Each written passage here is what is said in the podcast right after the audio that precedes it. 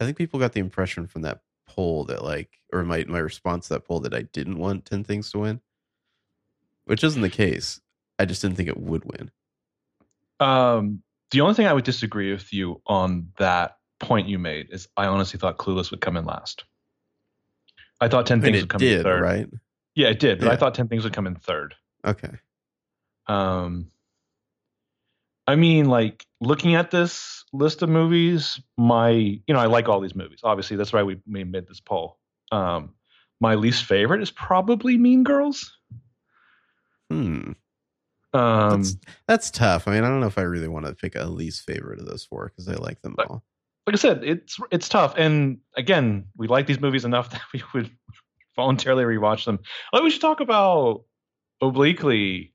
We had like a headcanon summit the other day. Was I fun. don't know if I call it summit. It was a little little Skype conversation.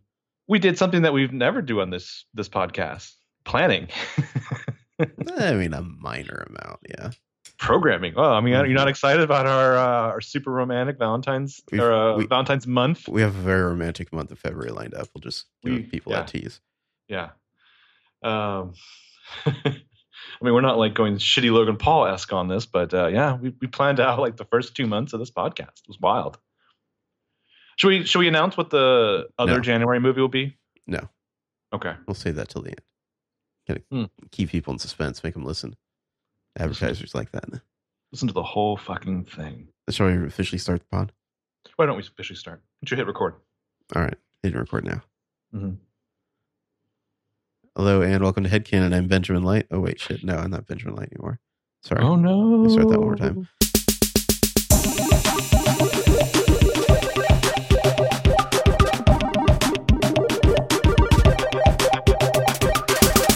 Hello and welcome to Headcanon. I'm James Taylor. Hello and welcome to Headcanon. I'm Marco Sparks. And we are back for 2019, our first pod of, well, no, kind of our Second. second pod of 2019. We did we we did a a, a year long spanning pod there previously. The- Yeah. Literally six months long. Yeah, um, but this is our first, you know, real pod of 2019. We are going to be talking about 10 things I hate about you today. We ran a poll on Twitter at Headcanon Pod if you're curious and you somehow don't follow it already. Um, we pulled 14 movies Clueless, 10 Things I Hate About You, Cruel Intentions, and Mean Girls. And the kind of surprise come from behind winner was 10 Things I Hate About You. The Mean Girls was winning for most of the poll. And then, like, in the last like few hours, 10 things pulled ahead. Who did you vote for? Um, that is a good question. Let me look. I honestly don't remember. Um, let me check my notifications, see if I can figure that out. I'll Hmm. just uh, be scrolling through Twitter. You can say something. Uh, I voted for ten things. Did you? Okay. I, I did. Um, Why?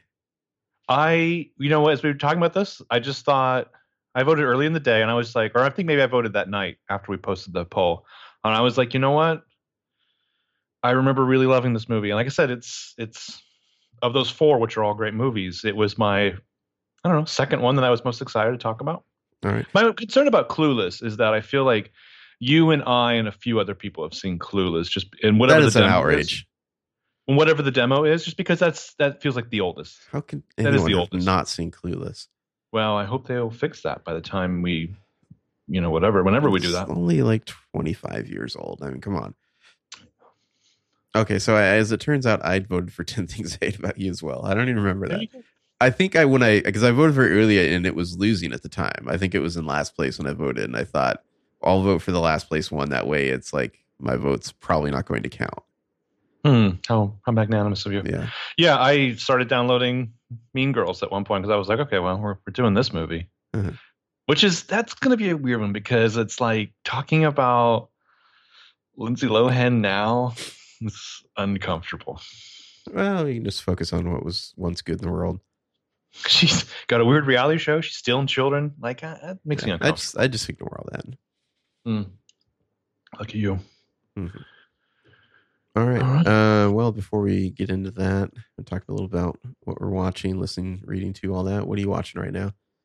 Um, I have not been watching much lately. I think after this is over, I'm going to go try that sex education show on Netflix. Why? Eh, I've never It's heard of on? it. What is it? You haven't heard of this show? Nope. Wow. I'm I'm like internet? so out on Netflix originals that it, it's They I have to hear the internet where you live.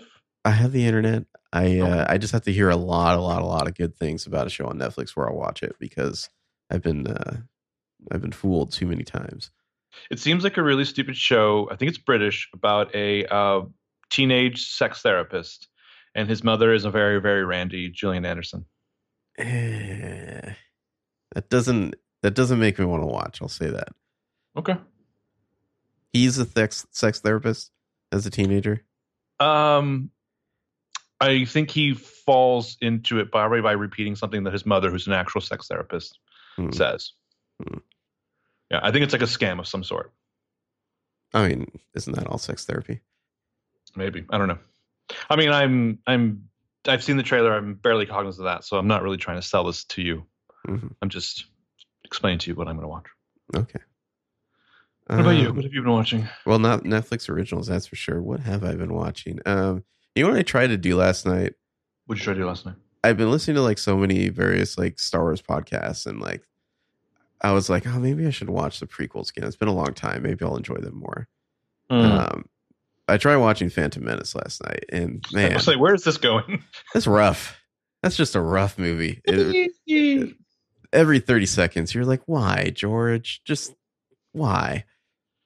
uh, we like should you- rewatch Phantom Menace on the podcast some point. It's like if you like like your TV's in one room and you're in the next room and you can barely see your TV through the doorway and you squint, you're like, oh, I kind of see what you're going for there.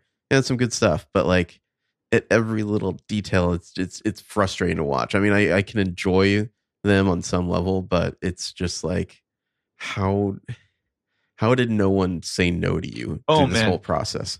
17 year old me wants to jump out of the past and kick you in the balls and never stop kicking you in the balls.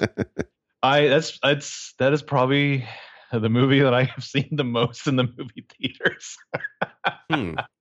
I, don't know, I believe I saw it ten times in the movie theater, so I I think it was 10 or seen- 11 times. I might have seen The Last Jedi and Force Awakens more. I can't be certain.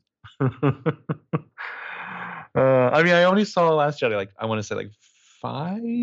Oh, I saw it. I saw it at least nine times that I can recall. I'm I'm proud of you, but like, oh god, I uh, you and I have expelled goddamn hours on the phone in the past talking about Phantom Menace. We had our own long distance phone call podcast about Mhm. Phantom Menace for like a year.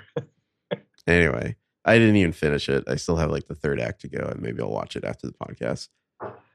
Uh, I mean, I think in the past I talked myself into the idea that like Phantom Menace was better than Attack the Clones, but I don't know, man. Like, I'm Attack the Clones is next. I, I feel like as bad as the love story is in that, it's probably still going to be more enjoyable in the Phantom Menace. there's some really good. It's like a ship. There's some really good bones to that ship, and then there's a lot of bad stuff. Not, not educated, not like uh, uh, executed well. What do you think? Of, how did uh, young Anakin come off to you? How did that play? My opinion on him hasn't changed that much. If anything, I'm just I'm more angry with George for like just hanging him out to dry. I mean, he hangs the whole cast out to dry, but to put that much on a a kid, you know, and we all Mhm. know what happened to Jake Lloyd. It's like, man, you you did not do him well eh, by in your direction in that movie what and your happened to. Jake Lloyd? He like was bullied like crazily for like his entire teenage life, and it's like saying, schizophrenic now or something.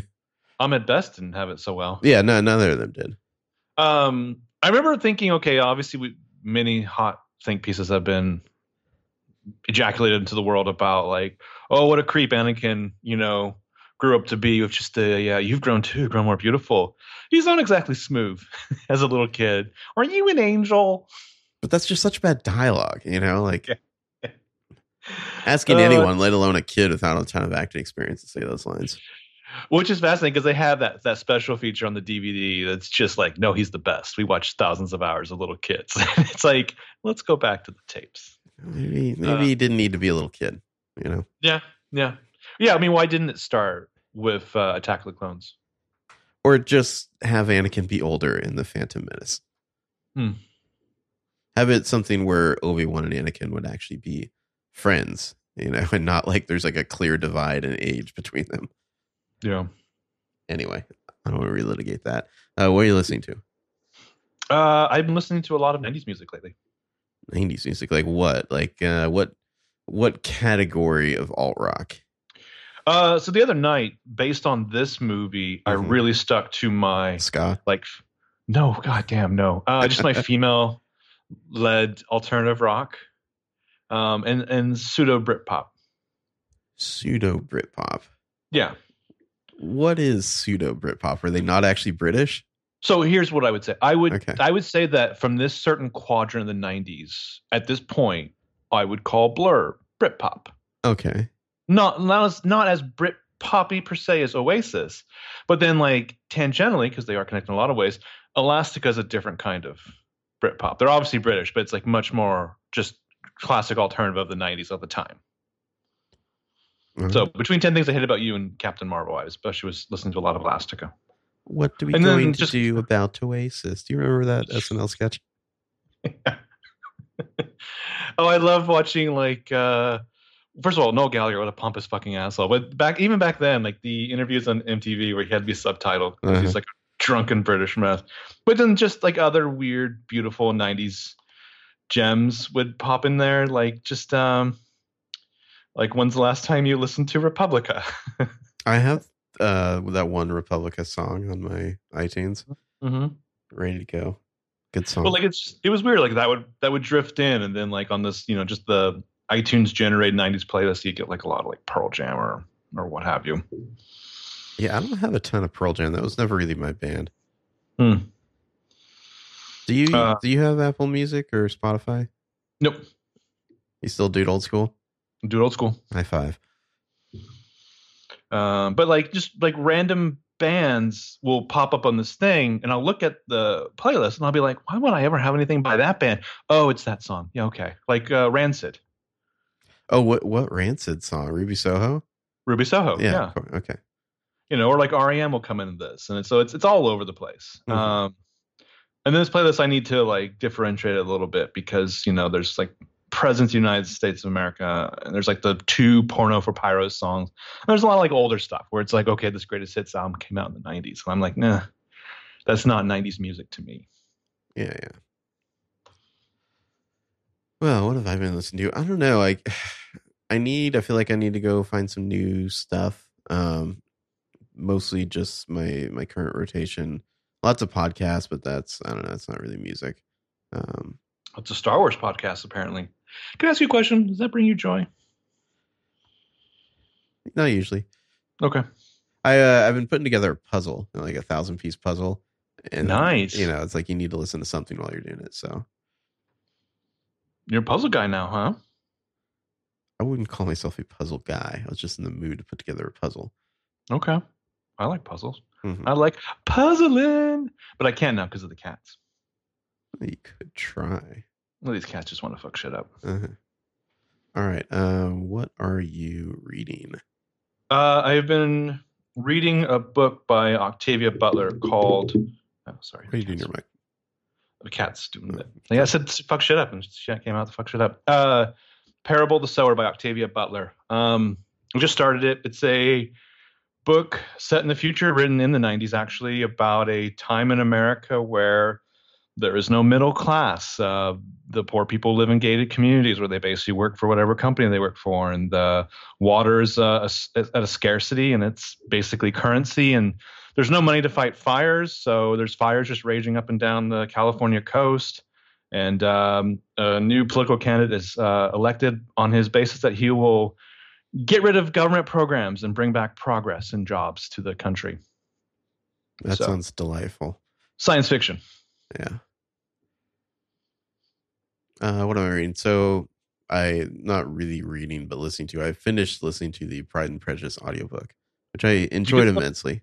Do you get to the part where the guy buys a child bride? I don't recall anyone buying a child bride. Doesn't the one guy marry a 15 year old girl, like through machinations? Yes, but he's not buying her, or and I don't, you know, that would be a that would be a very inaccurate way of describing that section of the book. Yeah, it's been a while for me. Sorry. Uh, but no, I, I really enjoyed it. It's the first time I'd read it. I kind of wonder. I think some people read Pride and Prejudice for school, like you know, as like part of like junior or senior year English. We read Mhm. Jane Eyre in my class, which I Mm. was just like found like completely dull and like Jane Eyre, Jane Austen in my brain. It was just like this must all be completely boring, you know, stuff that I'm not interested in reading. But this was actually like much more lively and witty. It was I don't know, satirical. Uh, I I enjoyed it a whole lot. Like just the kind of dry wit and the cleverness of it. Mm. But you didn't like the Keira Knightley movie. Uh that's a, that's that's a whole other podcast. I feel like. Um, Mm. I just I feel like the book is is more of kind of like a a witty comedy, and the movie was more of a drama. Let's put it that Mm. way. And you didn't like the zombies. I was half tempted to watch that movie, but I did not. I would read the book. I don't think I care to see the movie. I don't know. The movie seems like a less of an investment to me. yeah. Um, God, you like can you can get in and like in, if after 15 minutes it sucks, you're just like I'm out. You know. all like the iterations of like casting when I was like, you know what, I might go see this, and then it's like that actor dropped out, and they ended up with the chick who plays like young Meryl Streep in uh, uh, Mamma Mia 2, I think. Yeah, Lily James, I think. Yeah. Okay. But I mean, like they had like Natalie Portman for a short time. Oh, that was never gonna happen. No, she was I feel like the the casting director agent was just like it's Pride and Prejudice and zombies, you know, like that or something. They're Like, oh, I, I would do Pride and Prejudice, and then like they get script. Wait, what? I've so never. they're just like, is Elizabeth Saunders still on the table? Who is this Mister Darcy guy? He looks like he sucks. Sam Riley. Oh, is he the guy who played uh, young young Mr. Joy Division? Sam Riley. Uh, I'm not recognizing most of these credits. He was in Gener- Maleficent. yeah, yeah, he was in Control. What a generic name, Sam Riley. yeah. I don't like people with those names. Um, oh, this dude, he has like a super gravelly voice. He talks like this. He talks like a little bit like uh, Guy of Gisborne.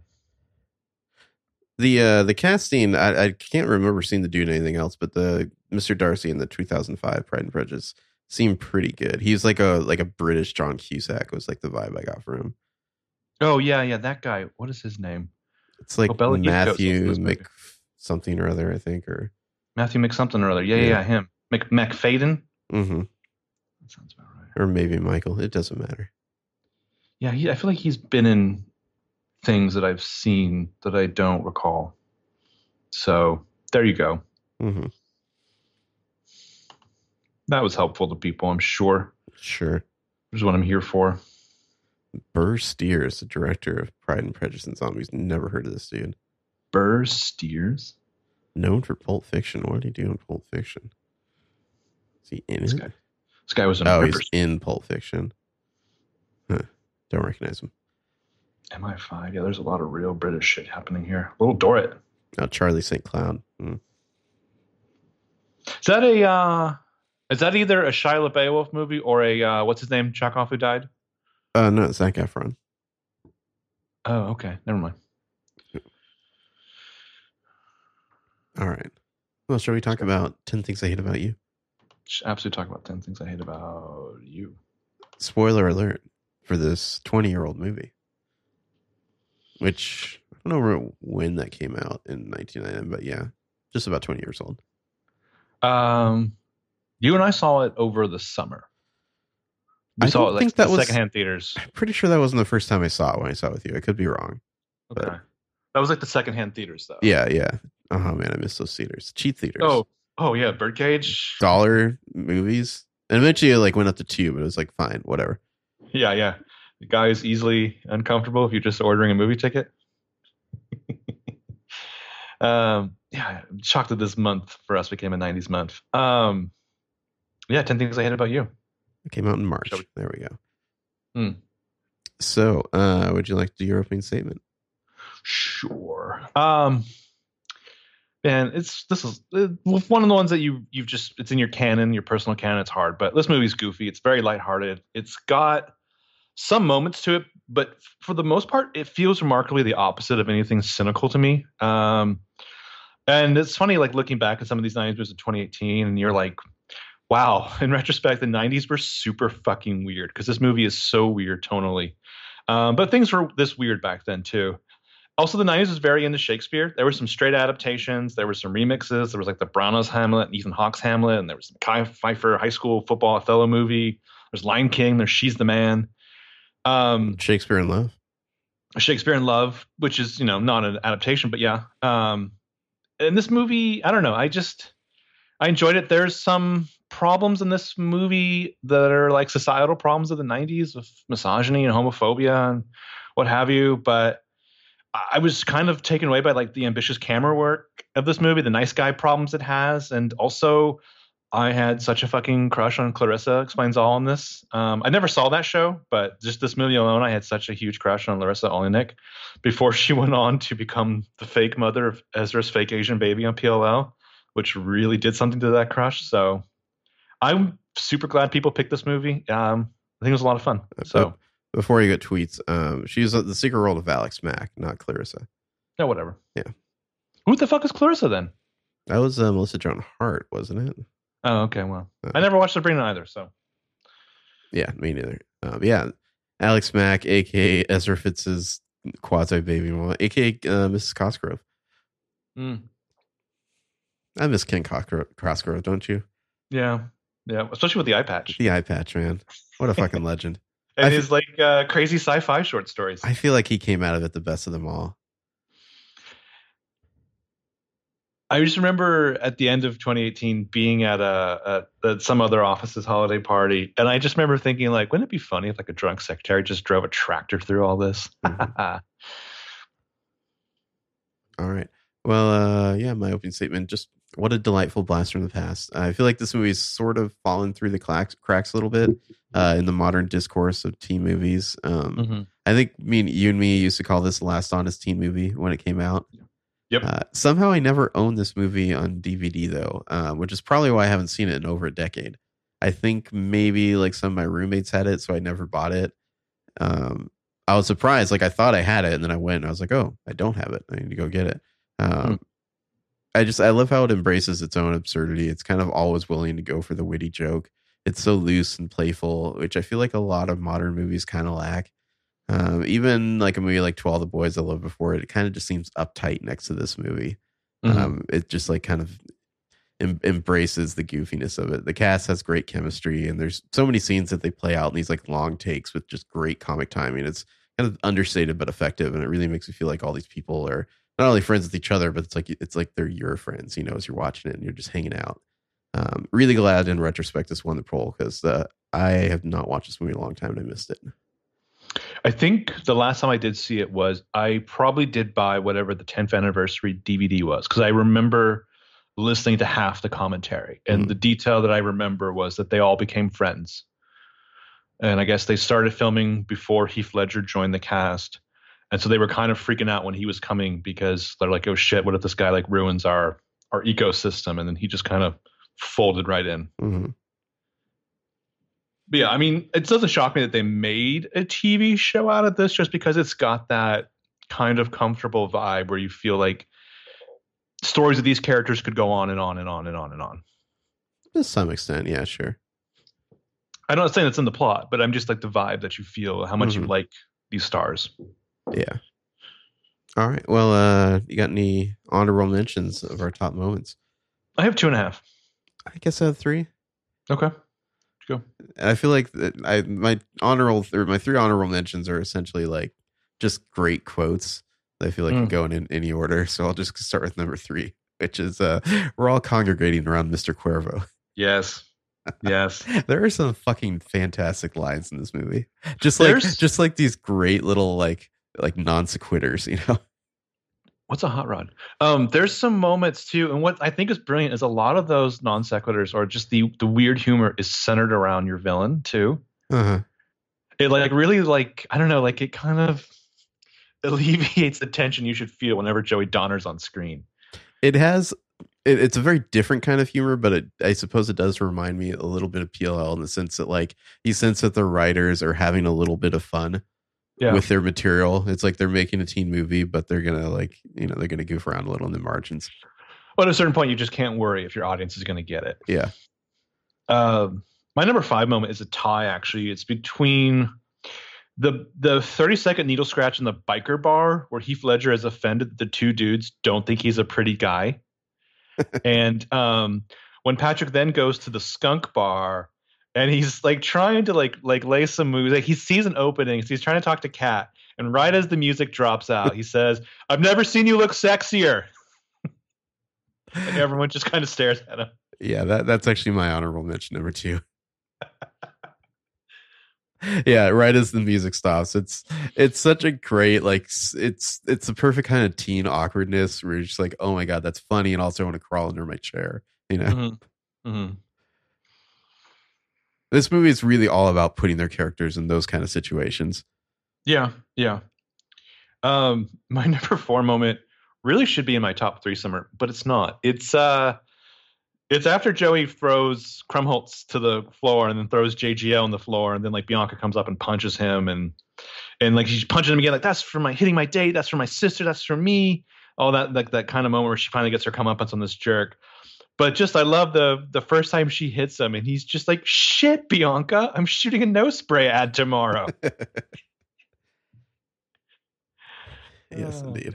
My my uh my last. Oh, honor- Steve Ferris looks on disapprovingly, which I never want to be in that situation. No. my number one honorable mention, I almost feel like this should just be my number one overall, is just the absolutely brilliant pickup line of I'm thinking of buying a Tercel. That's right, it's a Toyota.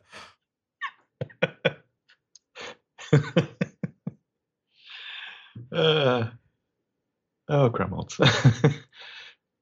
that guy works a lot better in this movie than he should. Oh, he's great in this movie. All right, what's your uh, number three? Um, my number three, and I'm curious where this is in your number three because I will I will be so upset with you if it's not. Ooh, um, ooh. okay, now this is really important. Uh-huh. Which one do you like better? And he holds up the two pictures, which are exactly the same. Only the one shirt has a black shirt and the other's a white shirt. And she says, "Hmm, I think I like the white shirt better." And he's like, "Yeah, it's more." And she says, "Pensive." And he's like, "Damn." I was going for thoughtful. so that is not in any of my top, but uh, that is a favorite moment of mine. It's so stupid. It's so silly. Like you said, it's one of these moments like the screenwriters are just like shining out from this story, and they're just like, "Look, this is our mindset. This is our humor. Hopefully, you're into it." yeah, my number three is when uh, Patrick Verona he gives a little pep talk to Cameron about Bianca at the party. Oh yeah. Um, I I've been I was trying a little bit earlier to practice on an Australian accent or like a quasi one that he's doing in this movie, but mine just turns into Irish every time. Um, but just go on the whole like Cameron, do you like the girl? See, Irish again, yeah. Um, but they, you know, the like, first of all, Joey's not half the man you are. Second of all, you know, don't let anyone make you feel like you don't deserve what you want. Go for it. Like it was just like a nice little moment for Patrick where it's like you see he really is a good guy and not just like an opportunist, you know, mm-hmm. doing a little like, little self esteem pick me up. I feel like I've given you this pep talk before. I don't think you have, but sure. Let's I pretend have. you have. Joey Donner's not half the man. I mean, did you uh did you do it in Australian or, or possibly an Irish accent? I might have been drinking, so it might have come out Irish. Ooh, you're never gonna get my lucky charms. Um, I would I would debate the uh, don't ever let anyone feel like you don't deserve what you want. Um, the word I would I would question there is deserve. But anyway, my number. I, I think is, what he's more saying is not that you, not that she is entitled to give anything to you, but you shouldn't stop doing something because you don't right, think right. you deserve it. You know, he is saying you should at least make your feelings. Go for it. Yeah. Yeah. Mm-hmm. Don't don't be afraid to say something to her. Give her the choice. Uh, my number two, it's pretty easy. It's it's Kat's sonnet. It's the eponymous ten plus things I hate about you. Um, it's just it, it, this moment I always forget this is in the movie somehow, and it works better than it mm. does. And it's I don't know. I always feel like Julia Stiles is the lead, but also like I don't know. I don't, I don't know how to put this. She's not the LVP, but she's not the MVP to me. Um, she gets lost in a lot of great co-stars, and she's a great actor in this moment. Are you gonna give us a dramatic reading of that? Um, hold on, I have all the lines here. Let me. No, I'm not because I, okay. I, I, I just you know I don't have enough emotion. Too emotional. I'm crying yeah. at the end. Yeah, if you don't want to listen to this cry. You know, but mostly I hate the way I don't hate you at all. Not even close. Not even a little bit. Not even at all. Um, and it's supposed to be like this is a one take thing. Yeah, the only take. Yeah. She nailed it in one. And I think I don't know where the I can feel like I read something where like the tears weren't planned or something like that. Like No, yeah, it surprised her. Which it's a lot of pressure, Heath Ledger. I have to work up in your acting, earn this. Because it was, it was like early in the shoot too. oh, really interesting. Okay. Well, I think they are like started dating during this uh, shoot as well, so Yeah. that also helps with the chemistry. I think you can tell during the paintball scene. Oh. There's a little heat there. It's messy. Yeah, that's my number two as well. Obviously. Hmm. Now I'm curious about what your number one is. I think I have the same number one. I don't think we do because you Okay. already said my number one. Oh, did I? Yeah. Oh. What do you got?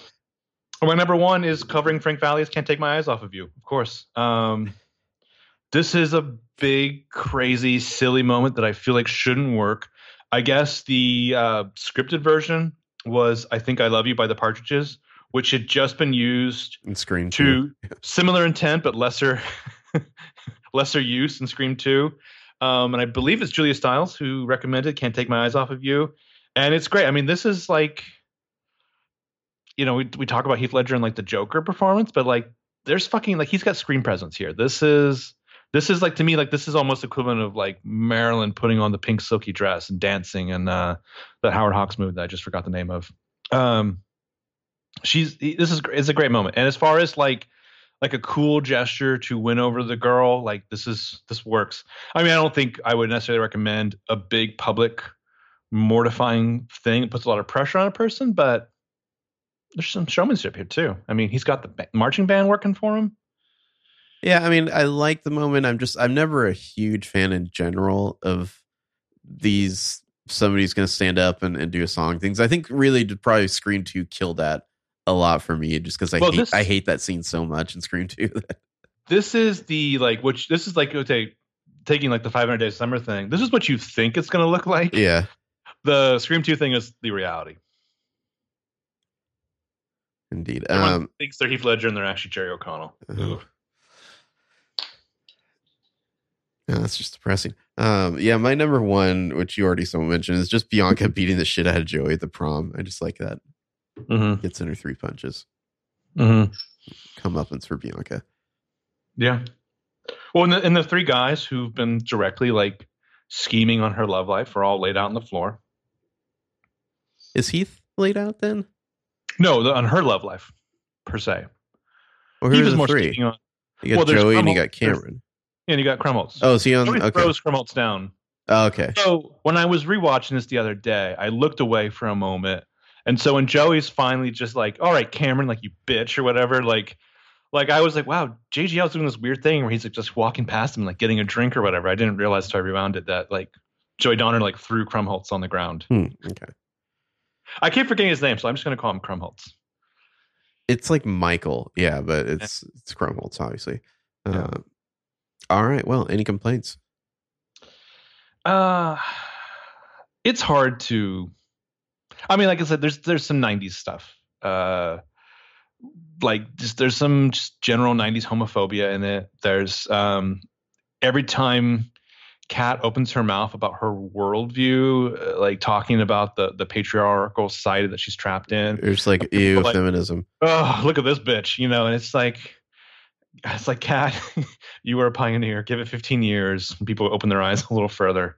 I don't know Uh, that the movie is necessarily not on her side for those moments. No, but it's hard because for a long time she's having to suffer through that. You know. Hmm. I wouldn't. I don't know if I call it suffering. Hmm. She's just opinionated. Um, yeah, Unfair that no one else celebrates her opinion in the Mhm. in the text. I don't think. Um, I don't know. I I, I feel like uh, Heath Ledger's Patrick is kind of into her her general vibe there. Maybe. Maybe he'll go read the feminine mystique now that he's got a copy. Uh huh. Um, yeah, my the, the thing that stood out to me was just I feel like you get some real nice guy vibes from Cameron here and there, which is Yeah. definitely a '90s thing. Yeah. That was that was just the the peak of that. I feel like um, there's just I don't know. I feel like there were ways you could tweak it so that it didn't come off quite so like I was nice to you and now I'm aggrieved because you won't date me, you know. Oh yeah, yeah, Yeah. Like like there's something wrong with her just for being shallow. I love shallow people. All right, well let's get into our general discussion. Um. So this dated cultural artifact that somehow transcends dating. I mean, fucking one week. Barenaked ladies. Barenaked ladies is playing on the credits. Oh, and like the Also, weird the animated credits thing. Yeah. Yeah, the animated handwritten titles thing is almost seems like that seems like early 90s kind of, you know. Yeah, yeah, for an end of the '90s movie. Yeah, it's That's- like a I- 1992 thing. it's weird because it almost reads like a movie that was like shelved for a few years. I could yeah, in some ways, yeah, I could see that, but it wasn't as far as I know. No, no, no. Yeah. Um. Also, these kids go to school in a fucking castle. Yeah, it was I was always trying to figure out the geography of this. I think it's mostly in Tacoma, but there are It's I think there might be like a few shots in Seattle that confuse things where you're like, wait a minute, how is this here? But yeah, it's mostly Tacoma. Yeah, apparently this is a this is a real high school. real high school that doesn't have its own marching band. Um. But my God, this fucking school is just so amazing. awesome. P- Yeah. Padua High, which is I guess the name of the town in the uh, Shakespeare play. which is very weird because there's parts of it where like they're they're walking from one part of I guess the main Gothic mansion building to like another part of it. and It's outdoor, and I'm like, oh yeah, that's how we are on the West Coast. We have all these outdoor schools, and it's like, oh yeah, that's right. I forgot they have this man- massive. It's like the fucking house overlooking the Bates Motel times thirty in some of the shots. I like Um, how uh Kat here, Katarina Stratford, is just like ripping down prom posters through the whole movie. Yeah, And there's like, like one unnamed chick with the short hair in the background who's in most of the movie, but I don't even you know she has single line dialogue. But I like how there's like familiar extras, you know. yeah. They, they use all the extras. Like um, there's an extra who's named, but he has no dialogue, named Scurvy. who was like Verona's friend, the weird biker. Oh yeah, yeah, the Punk? like the punk guy. yeah, yeah. There's one scene that's pretty hilarious where well, we'll get to it, but um, also just C.J. Craig is in this immediately As Miss as Miss Perky. Perky. Writing an erotic novel. I I remember her being in this more. I I feel like I remembered her about the right amount. I just I found it funny how like she starts to ask uh, Cameron James here about his like his past, you know, and he starts going into like his spiel about how he's like a military kid who's moved around. She's like, "All right, that's enough of that." Like Mhm, mhm. she's like totally uninterested in his like sob story. Also on the back of her laptop, there's an Apple logo, and on the front of it, it says Power PC. That's how they used to be. Yeah, Is Good it how they used to be? good old power books, man? Okay. Yeah. Um, also, what are the kids throwing at her office? Oh, were they? I didn't realize that. Yeah, when she's like trying to explain why he needs to go because she's like, I've got deviants to see in a novel to finish, which is story of my life. There's like shipping thrown at Oh her yeah, office window. yeah. I don't know what the fuck that is. Her stained glass office window because she lives in a she works in the castle. Mhm. Um Yeah, like she also when when Patrick Verona, Kangaroo Boy, comes in her office, she actually sizes him up for a moment to ascertain like what he's working with in that down under dick. Bratwurst, aren't we the optimist? also pulsating, pulsating of desire. I don't know. Maybe I'm doing it wrong. Maybe I'm doing it real wrong. I don't know if my cock's ever pulsated. Wow, Yeah, sorry maybe. to all the girls I've loved before. Sorry. Um, I like. I think this is the part where she like she says the word shit, and and JGL's just like, "Wh- wh- what? yeah. They're Well, really. Also. This is still. This is still like this is the transition period from like Third Rock JGL to like Yeah. Five Hundred Days of Summer this, JGL. this was his first "I'm a teenager" movie, as far as Yeah. I recall. oh yeah. man now yeah um but also this movie like the economy like the brilliance of it of within four minutes we're getting the click walk and talk Oh yeah, Oh, the click walk and talk comes right away. beautiful people coffee kids white rastas cowboy kids future mbas and it's like they're so good about being clever like I, I don't even remember what they are in disturbing behavior but i remember them being generic and this one it's like at the same time i was kind of like yeah we went to high school with these kids Was uh, Mean Girls the one where one of them? I want to say it's like there's the nerdy Asians and then like the stoner Asians or something like that. i believe so yeah yeah yeah, yeah. I, I it's, what a staple of the high school movie. You know, yeah new kid, walk and talk, crazy clicks. Always enjoyable, except in kinda disturbing wonder- behavior. Freaks. So, So, chic. chic. oh god, I wanted to love that movie so much. Like in the '90s, that trailer that that spoke to me. I was like, "Oh, this is gonna be my movie." And then Apparently, nope. that was like edited to hell. Yeah. Oof. Um, I kind of wonder about Gabrielle Union. If like, like, what was she promised? What was she told? Dwyane Wade. Like, was she told like you're going to be a big part of this movie? Because she's really not. And then she's like Probably suddenly like the co-villain. Well, because she's in like all like the press promo photos of them all like doing that like shoulder to shoulder Uh-huh. 90210 credit sequence posing. Well, it's she has about as big of a role, maybe a little bit bigger than like this Mandella girl, Mandella, who we don't find out her name till like almost the end of the Yeah. movie. which is a really Uh, weird name. Yeah. Mandella, like uh Is that that maybe that's from the play, which is why she's named that. weird Shakespearean golf girl. I feel like Mandella would be a lot more popular in high school than this movie is realizing. I don't know Um, about that. Oh, I don't know. Well, I guess I don't know. Maybe that's in like now. band, maybe. I mean, well, well true. Band kids were. Yeah, Uh, You get They check- fucked. Tweet us. Tweet, tweet us. Like, did your band kids fuck? Because like, all band kids fuck because they have access to facilities that normal kids wouldn't have access to. oh, and the drama kids. The Yeah. drama kids, I think, did more per capita finger blasting than any other like click walk and talk group. I don't know, man. Those band kids. they they they I don't I mean I think the band kids just like inserted like like full on uh, T on Z or whatever Uh-huh. T to B top to bottom. Uh, so yeah, JGL immediately falls in love with uh, Alex Mack upon first sight, which I get. I totally get that. Um, and Krumholtz fills us in immediately like it's widely known fact that Stratford sisters aren't allowed to date. Which is that a widely known fact? Well, I mean, that's the setup from the play. So you know, Right, right. But I mean, it's like that's that's some good high school uh, grapevine word of mouth. Oh yeah, those chicks don't get, get out. I mean, I, I guess it would be kind of known if she's like the hottest sophomore in school. Like people, it, the, the word would get out. I think they're like, oh, she's not allowed to date. The high school's like social network was amazing to me even before we had because you and I went to high school really before technology like that. Uh-huh. I mean, I had like dial-up Juno email a little bit. Yeah, I mean, that didn't even really come into like I don't know my senior year. I feel like. Yeah, remember that email you wrote? Uh huh.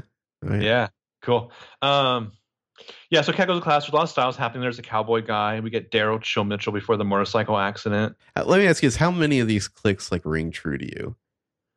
Uh, a lot of them. Like, That we went to high school. I don't know if we had coffee people necessarily.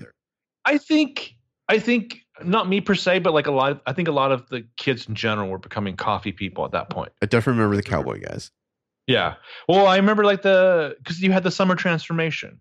So you were like you went away for a summer and then you like planned out your first week's outfits for the first week of school. That's what you had your parents buy for you. That was who you fucking are. That's You- your new identity. You went and got a chain with a wallet. Yeah. Well, I, I knew the guy who came back as a cowboy guy, and he got so mercilessly teased that, like, by week three, he was chain wallet. I'm just going to carry a skateboard around everywhere guy. Mhm. And I think by the end of that school year, he actually learned how to ride that skateboard. Hmm. Um, you got the girl who thinks that the sun also rises. is so romantic. I like my Skechers, but I love my Prada backpack. Um, I love that this classroom is just full of sick burns. Like Kat is immediately roasting Hemingway as an abusive alcoholic misogynist who's hung up on Picasso, trying to scrape up his leftovers. Like I feel like that's giving Picasso a lot of credit in the pussy overflow market. I feel like it's probably pretty accurate. Um, there's so? a there's a line somewhere in here. I think it's a little bit earlier where he's explaining like these are the people you don't talk to. Uh, Krumholtz is, and he says, "Hey there." The guy goes, "Eat me." He's like, "See." Yesterday I was their god. But uh, calling Andrew Keegan Chachi is the realest thing ever. Also, this is before he started his cult. Oh, was he in that? Not that cult. Okay, Not, a different the one. not the not the Chloe from the Smallville cult. But uh uh Keegan had his own cult and then he I think eventually abandoned it for tax purposes. Hmm. Or like he moved into like the uh whatever that mainline marketing shit is. Oh, MLM. Yeah, I like how their classes just start with like a general like diss session from the teacher, which like I feel like people watch this now and they're like, "Oh, what a goofy movie," but like, no, this this kind of how it was how it was with Yeah. some teachers in the '90s. Like in the '90s, a lot of shit flew that didn't wouldn't fly now. Like you go into Mhm. class and your teacher's just doing like his tight five on like the people in the front Yeah. row. Yeah, yeah. It was fucking like improv night. Yeah, everyone was. I thought they were the fucking groundlings. Like in some teachers, like the the really like bold teachers would be like, "All right, you kids start first. Drag me." Yeah, And it was like you had one shot. If you didn't get it, he would just burn you. Yeah. Oh man. Plus, they had the power to like, also give you detention and shit too. So it's rough. Um. Also, Chill sends her to the office. He gives her a straight up talk to the hand. I'm trying to remember what show this guy was on because I watched it. But I- Ed. uh, uh, Mr. Morgan here was on Ed. After the accident, he was on Ed. It definitely wasn't that. No, it was like a sitcom. It was like on like UPN or something. I just I don't remember it, but Mm. I, I was like familiar with this guy. How long did UPN actually last? Uh, It was only a couple years, right? No, it's maybe a decade, or maybe I don't know. Maybe not. No. Because Roswell started on UPN and ended on CW. Okay, so No. uh, founded '93, ended tw- 2006, launched Okay. 1995. No, Roswell started on WB and ended on CW. Yeah. I don't know. Whatever. I remember that Roswell made the jump when Buffy made the jump.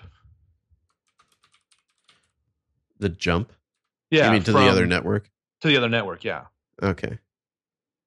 Well, they weren't like launch titles though. No, you're right. You're right. It's back like in the days of like Nowhere Man and like Platypus Man. You remember Platypus Man? I do remember Platypus Man. Nowhere Man was brilliant. It launched Bruce Greenwood. Uh-huh. That that fucking hair that he had on that big ass hair. Huh. Uh, his testicle retrieval operation went quite well. Oh yeah. Actually, trying to find another word for word engorge. Here's what I love about whatever cat did the Bobby Ridgway. It's not like testicle reconstruction; it's retrieval. Retrieval. she maintains that he uh, kicked himself in the balls. Um, also, there's the weird, the weirdness of Miss Perky. She's just like, "Hey, your name is Cat, and my my coffee mug has a cat on it. Meow." Okay, I was wrong. Mr. Morgan was not on a UPN show. He was on Veronica's Closet, which I watched like every episode because it was on after like Friends or Seinfeld or something. And Is that, that the one with uh, uh, what's her name from Cheers? I believe so, yeah. Okay, And like Dan Cortese, I think. that's right. Uh, that Mimbo. Um, yeah, and some people perceive you as somewhat tempestuous, heinous bitch. I just remember the word acrivets. Do you remember that one? Which, which Where word? Dan Cortese invents the word acrivets, which means No, to I- increase, and they start using it like on the news and everything. I only kind of um caught the Thursday night lineup when Veronica's Closet was on there because that was also the Caroline in the Sea Oh, yeah. days, right? Know, And I also every, every episode of that guy? stupid show. Yeah. Did you watch the single guy? Uh huh. Yep. I don't like Jonathan Silverman. No one I likes hate it. Jonathan Silverman. I hated that show was called like the like inheritor of the Seinfeld mantle. I hated the fucking Joey Slotnick. Oh I yeah, I hated that guy. Silverman. Jonathan Silverman was like such a knockoff Matthew Perry. He would even do the slow voice. I could see him being like, "Could I be wearing any more clothes?" What episode of Friends do you go back to the most if you were to go back to Friends? I'm just curious. I actually haven't watched it since it aired. Um, I'm just- if I had to put on an episode right now, which one would it be? Uh, to me, there's pr- two. always Probably the uh, the one of the free porn. Thank you. There you go. That's Yeah. that's one of my two. What's your other? The other one is um I want to say it's maybe just a few episodes before that. It's when, When they, actually the apartment and they have to do the the how well do you know us versus how well do we know you. that one is good, and also the one where they're just the the, the could I be wearing any more clothes one where they're like you know waiting to go to a party or Well, something. I turned on those two the other day after I played that trivia game, and I ended up watching until like Emily shows up, which is what a weird, what a weird fucking season of Friends. But also like her whole, like the fact that uh, uh what's her name was actually dating Tate Donovan, really shows because she's like really trying to make like Tate Donovan seem like the most attractive guy in the world on that show, and it's like no, no, no, no, thank you. Um. Anyway, so Andrew Keegan slash Joey has a dude in his posse who's there just to say, "Hey, Virgin Alert, your favorite," which is real creepy. Like it's it's way creepier than it was back then. Um, that that definitely seems more like a uh, a, a, a TV slash movie thing than like a real thing that happened in the nineties. You know? Like I feel I- like in the movies, it was always like somebody was scheming to like take somebody's virginity as like a bet. Yeah, well, because everyone was lying about their virginity in high school in real life. Yeah. that was the one nice thing we could count on Also, I, in the I, sexual Cold War. I did like the bit where her guidance counselor is, tells her to stop being such a heinous bitch. Yeah, yeah. Good Um, guidance counselor. so these dudes almost do a she's all that bet, which uh you want to put money on that, and the guy's like, money I got. This I'm gonna do for fun. so the other dude's doing the Matthew Lillard to this, right? Oh, it's like a little psychic there. Yeah. I mean, Wait, wait, is Matthew Lillard? Wait, who's the one? No, Matthew Lillard's like Matthew like Lillard is Puck, Puck. yeah, like the fake Puck, yeah, from the real world. Oh, it's Paul Walker. Yeah, he's gonna be fine. Um, so basically, the bet he's making here is that he can fuck Bianca at the prom. But it's not. It's just like a, a a boasted goal that he's going to do. You know. What I love though, though, like the teenage thing as compa- as compared to like the adult thing, it's just like, no, my friend, I promise you, by this point, exactly eight months from now, I will have betted this woman. You see Bianca and Chessie there. They're all happy to be noticed by these lame dorks, or not. Or I, I should clarify when I say lame dorks, I mean Joey Donner and his buddy there, not uh, these Cool other guy. lame dorks. Yeah. Yeah, the, the lame dorks are Krumholtz and JGL, who can laugh about how Joey Donner is a male model as if they are real men. Um, I mean, the, But uh, JGL here, he definitely grows up to be his character in 500 Days of Summer, right? oh, sure, for sure. More so than this is like uh, Robin and the Joker going to the same high school. Yeah. this is whatever the fuck his name in, in 500 Days of Summer is like growing up to be here. Um, there's a great bit though here where they're he and Krumholtz are talking in the quad. They're surrounded by like 50 plus extras. The camera is just spinning around them. It's not going that fast though. It's like a leisurely spin. You But know what I mean? It's not like a dramatic Like, one.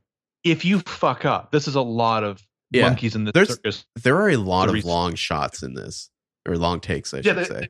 Camera work by Gil Junger, who's mostly a TV director who came back and did like the bulk of the series. Uh-huh. with the uh, TV show version. Like this is this has got to be like, man, like I'm breaking out of TV and I've got a little extra time. I'm gonna do all the shit I've always wanted to do.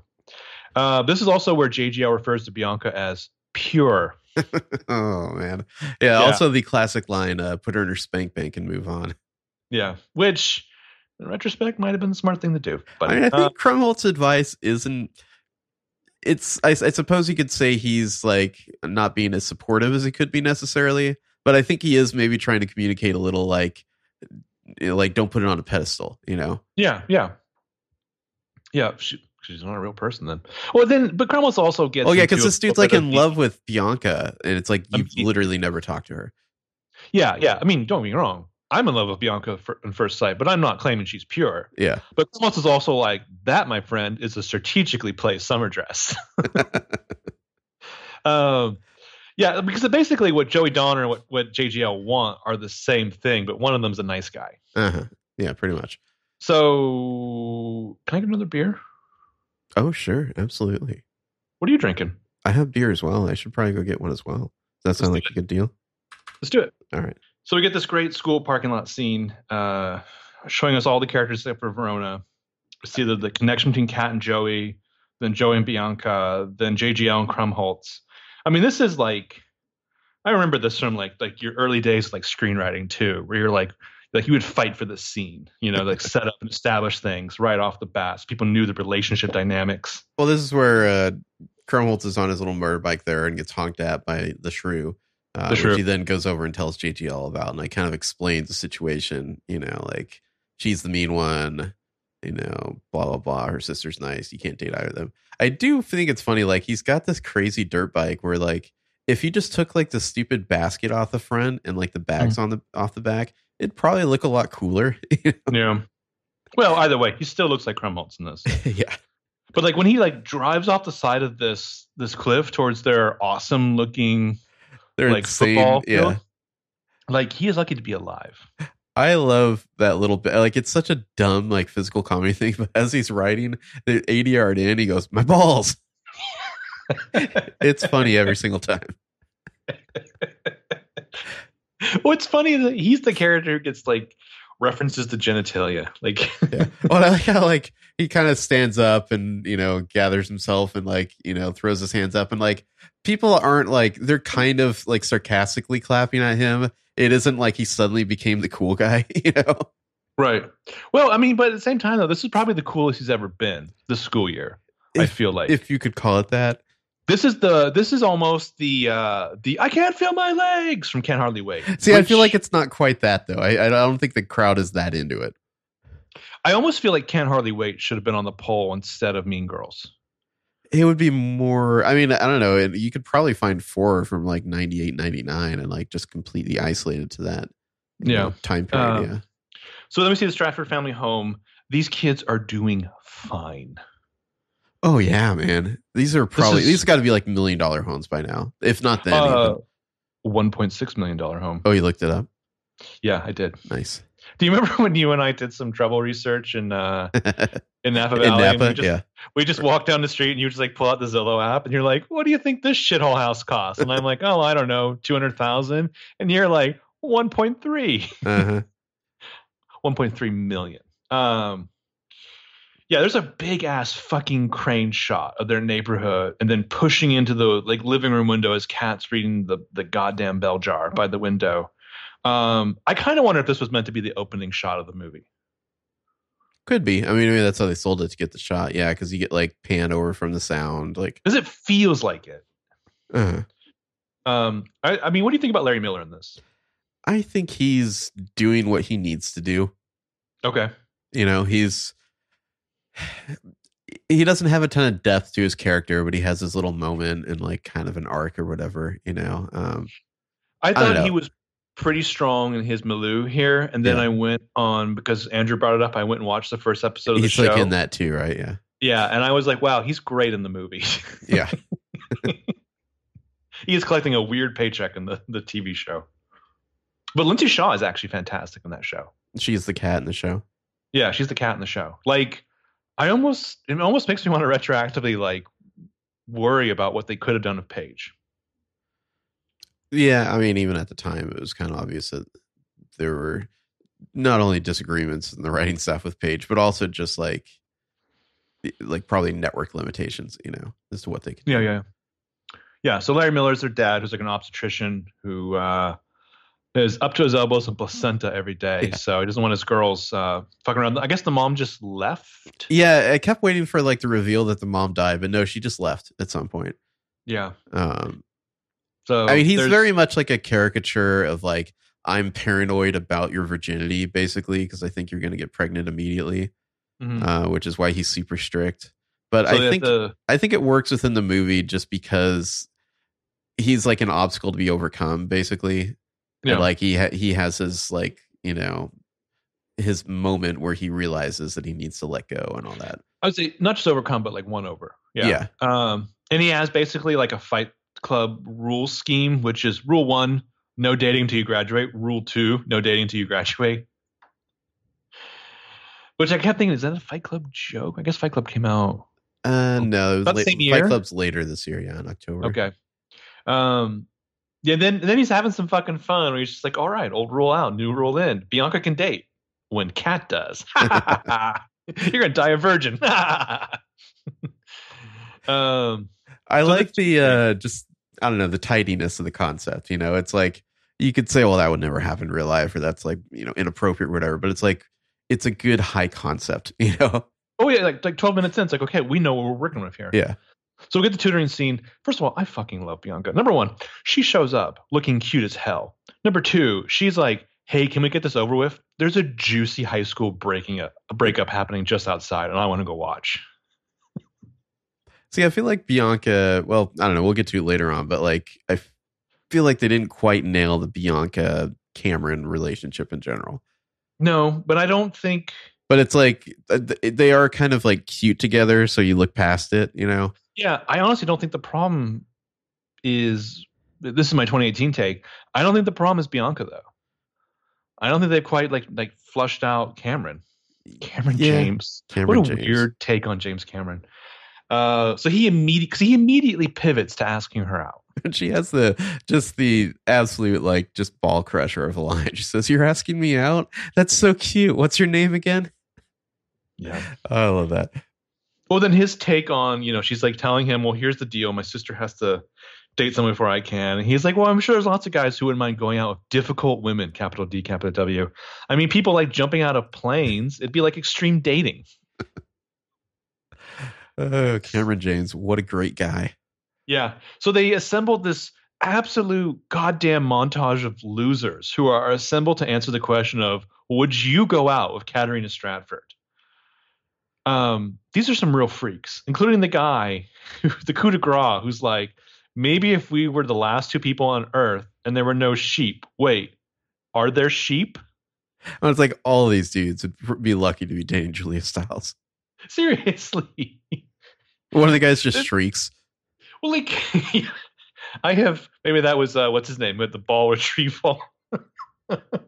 um, I have not seen a lot of the other like Julia Stiles led movies. Like I haven't seen The Prince & Me. I haven't seen Save the Last Dance. So for me, like she went from this to being like ghosted by Jason Bourne. Yeah, that's pretty much what I know her from is this and the Bourne Identity. Which is hilarious because she's just in the Bourne Identity, and it's like the second or third one where she's just like, "By the way, Jason, we used to date," and he's like, "I don't care." Wait, they did? I don't even remember that. Yeah, yeah, yeah. It's like the second or third one. It's so it's such a weird Probably afterthought one. Yeah. when he's like talking about like them working together and the memories he doesn't have, and she's just like, "It's hard for me because you look at me and you don't remember that we used to be in love," and he's just like, "Nah, I don't care about those memories." I find those movies highly overrated personally, but Yeah, that's well, especially the first three are. I'm just I'm out I'm out on Greengrass. Just entirely. I mean, then I saw the fourth one, and I was like, "This is a real weird drop off in quality." You mean, mean, like, the, not that uh, I- the the weird spin-off or the fourth Jason Bourne movie? No, I'm sorry, I'm sorry, the fifth one. Yeah, Okay. the one where Damon comes back. I mean, the Jeremy Renner one's not terrible. It's just weird because it's Jeremy Renner. Well, it's Uh, almost like science fiction. Yeah. Yeah, yeah, yeah. It's it's a Flowers for Algernon Jason Bourne thing. um, so we get the frog dissecting class. Of course, Patrick Verona's the kind of guy who pulls out his butterfly knife to stab into the frog for fun. He's such Um, a badass. the like legend of this guy is is stupid and great. Just the uh, I heard he sold his own liver on the black market for a new set of speakers, I think somewhere which is in a here, great setup yeah, yeah. joke later. somewhere in here, there's a line where they're uh, Krumholtz is talking to JGL and he says, "I want to hear you upbeat," and he goes, or he says, "We're screwed." And he goes, "Hey, I want to hear you upbeat," and he goes, "We're screwed." Like it's just such like cheesy little jokes like that. So this is when you start to see, or I started to notice more of the motorcycle goth guy who like hangs out with Verona for a while. He takes a cigarette out and, yeah, puts this, it out. this yeah. is scurvy. Yeah. um, he's in a lot of scenes. Um, JGL tries to talk to Verona. This the guy's witch this dude's probably like secretly like a good guy who's like straight edge or something. He's probably tr- he's probably been trying to get Patrick Verona to go to his youth group or something. He wants to show you those fucking giant X's on his hands. Yeah, Oh, those fucking geeks. Sorry, but you- yeah, you know yeah. who you are. Oh yeah. Um, so yeah, JGL comes to talk to Verona in woodshop class. He drills a fucking glory hole in his book. Like he does it like right at dick level too. I think it was kind of an accident though. Like I think it just I'm happens to be holding the almost got a whole new hole. yeah. I think it just happened to be holding the drill like that as he turned, and then it was just like awkward. Yeah, yeah. You're not supposed to make eye contact when you do it. I love how the uh, the hole in the book comes back later too. like he keeps the same book. Yeah. Um, Joey's the kind of guy who, in, at lunch, just draws boobs on a lunch tray. I And mean, then what the and then a dick on your face. What kind of horny, weird art is this guy? he should be seeing Mrs. Perky. Um, yeah, so Joey will only listen to Krumholtz if he can draw a dick and balls on the side of his face during a conversation. But here's what I fucking love about this. Apparently, according to the IMDb trivia, Keegan doesn't know how to draw a dick. That's what So had to tell him. How to show him, yeah. Imagine having to show the guy who's drawing the dick on your face how to draw the dick on your face. I love there's a bit where Krumholtz is like explaining like what he would get out of out of the situation. You know, like oh maybe pass me in the hall. You don't like give me wedgie or whatever he says. You know, and, uh, Joey Or, says I just, I just say hello to you. That's what it is. yeah. Joey says yeah yeah I get it. You're cool by association. Like he's totally familiar with this whole arrangement. You know? I will never forget hanging out with one of my high school friends who was being bullied by some dude. And it was one of those things where it was like the lunch, the lunch thing, like territory, like he couldn't go near this guy because he was afraid to get like punched in the face. Uh-huh. So he went to one of the other like like schoolyard psychos and bought this guy's protection by getting him like an extra thing of like cheese fries. Oh yeah. And I was just like, seriously, like what is this? A dog? Like you're just feeding him? Like Did he also have a dick on his face? No, no. Sadly, he didn't have to like draw a dick on his face to like get the okay. It was just like you know, feed me more fries. Because uh, like later on, I found like socioeconomically, this guy's super poor and they probably no food at home. But at least here, like cash is the incentive. yeah. So the plan is to use Joey as the financial backer to hire Verona to date Katarina. I like These that guys- it's more convoluted than it could be. You know, Well, the guys, the guys don't get so the. So Joey thinks he can then date Bianca, but actually JGL wants to betray Joey and date Bianca himself. On paper, this is a Shakespearean film noir. Well, JGL really escapes all blame for this later. Like, I don't think, I don't think his role in this ever comes out. No, no. I don't think Bianca would be cool with it. I mean, he's lucky that he got off with just a punch in the face. Yeah. Um, Joey is shocked that they would suggest Verona. I heard he once ate a live duck. and then Krumholtz was like, everything but the beak and the feathers. Which, Jesus. So then Joey goes over and recruits uh, Oh. Patrick Verona here. the lunch with Motorgoff, which is what I started calling him in my notes. I realized his name was Scurvy. This this whatever this take is hilarious because Motorgoff is just like looks like he's like lecturing the fuck out of Verona, probably inviting him to his church, like you said. Uh-huh. No, no, no, no. It's a cool youth group. Uh, and then we get, of course, Krumholtz's comedic timing. I have a dick on my face, don't I? This stadium situation is just incredible. Like, it's like this stadium built on the side of a cliff or something, like right on the water. What's your take on Bogey Lowenstein? Um, so he's the adult, right? No, I think he's just one of the teenagers. He seems like an adult, right? I feel like in the credits, Bogey Lowenstein is the adult's name. Bogey Lowenstein is a guy playing golf here. Which he's I kind of respect. adult. He's not a teenager, is he? There's nothing in the movie, in the text of the movie, claiming that he is an adult. He you is think he's one of the kids? I thought he was like a. seemingly one of the future MBAs who's just usurped the like like uh what do we, what do we call it at school FBLA future FBLA. business Th- that's what yeah. they are in this, I think. Yeah, yeah like he's basically like the FBLA kid who usurped power I was sure he was like the like student advisor or whatever, and which is Well, why he's like hosting the party at his house. He's giving out cigars and whatnot. brandy and cigars like this is not something an adult can do but No. I That is an adult can do that. to teenagers brandy sure, it, it was the '90s. as long as you're not g- g- g- gay I, I feel Um, like it's more likely that he'd be an adult giving out cigars to teenagers than a teenager who had access to that. I think that this is meant to be an, a fellow youth, a fellow teenager who just looks I like get like a like, very strong youth 20 pastor vibe out of this guy. I think there's a youth pastor vibe that comes off a lot of these kids. I'm surprised that JGL doesn't have like a crucifix that he like sometimes pulls out of his like button-up shirt.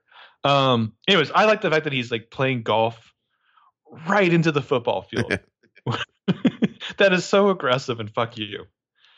Um, I love them watching uh, Julia Stiles play, and she's just like completely like slide tackling and like checking people to the turf. Yeah. There's like uh, you can't help but get like since we're reading it like perfectionist vibes, right? Of this? Oh, oh, I didn't think of it at all. To be honest, I, I I was like, oh, this school is totally Beacon Heights. Like she's she's Ursula Winters. Yeah, I, guess it's because it's Tacoma. I didn't think that. Hmm. Um, well, I don't know if that because I obviously they're filmed in Tacoma, but I feel like the sh- the movie wants you to kind of sort of think it's just outside Seattle. I mean, it is. It's Tacoma, Yeah. the place where dreams go to die. Were you, were you there with me on the uh, tour where the guide Oh, says, they always uh, make the Tacoma joke. Uh, anyone here from Tacoma? You are? I'll talk slower. Yeah. Um. Yeah. So Joey makes this this deal with with Verona, like you know, date Kat, and I'll give you a mere fifty bucks. I don't get out of bed for fifty bucks, I get out of uh, bed for fifty bucks. huh? I get out of bed for fifty bucks. Yeah. Sure, Would, fifty bucks. would you? fifty would you is fifty bucks. Well, it's I mean, I, I guess fifty bucks minimum. I don't know. Taking people out though, like doing up my hair. Anyway, I don't really think he's putting a lot of uh, grooming effort in. maybe not. Maybe not. Also, Eh. nineties fashion, nineties nineties male fashion in this movie was uh, oh, it was a dark reminder of how bleak it was back then. I just Um, realized this podcast's been going for over an hour and we're like 20 minutes in the movie. it's going to be a long one. I mean, let's just make peace with that. Because it, you can't help it. Like we're going back in time for ourselves here. Eh, This is what you signed up for, folks. Um, the football field overlooks like the bay or something. I mean, I want to go to this fucking high school so bad. Yeah. Anyway, the, Uh, the important detail here is that Patrick agrees to do it. He goes to try to ask out uh, Katarina here, and she just like blows him off. After the opening salvo of "Hey there, girly," Yeah, And then Um, somebody gets hit with a, uh golf ball. yeah, this Bogey Lowenstein looks on like a psychopath. Um, the next day, he's like laying out all over her car. She's coming out of the guitar shop. Um, she doesn't have a guitar yet, so I don't know why she's at the guitar shop. And no, she's she's got a CD she's coming out with. Oh, she bought a CD. Okay. There's no Tower Records in I really tried to see what CD that was, but I could not tell. It's probably a Letters to Cleo CD. It could be, yeah. Actually, it might be. It's hard to tell. um, he is like really like laying it all on to like have her sexualize him. Well, maybe you're not afraid of me, but I'm sure you thought of me naked, huh? And she's just like, nah. And then like uh Joey like double double parks her in there, and like he's going to go to the guitar shop as well. I don't know. Yeah, she backs into his car. Oops. Dad's mad. There's a scene in there where uh, her sister Bianca is trying to like talk her into like dating someone. She's like, nah, fuck that. Yeah. There's a whole conversation that we'll find out these girls could have had. They just don't. Um, so JGL and Krumholtz go to visit Ronan, whatever class this is, I guess it's like welding class. Heath Ledger is just like heating up a piece of rebar at one point. He's fascinated that everyone wants to date Bianca. What is it with this chick? Does she have like beer flavored nipples?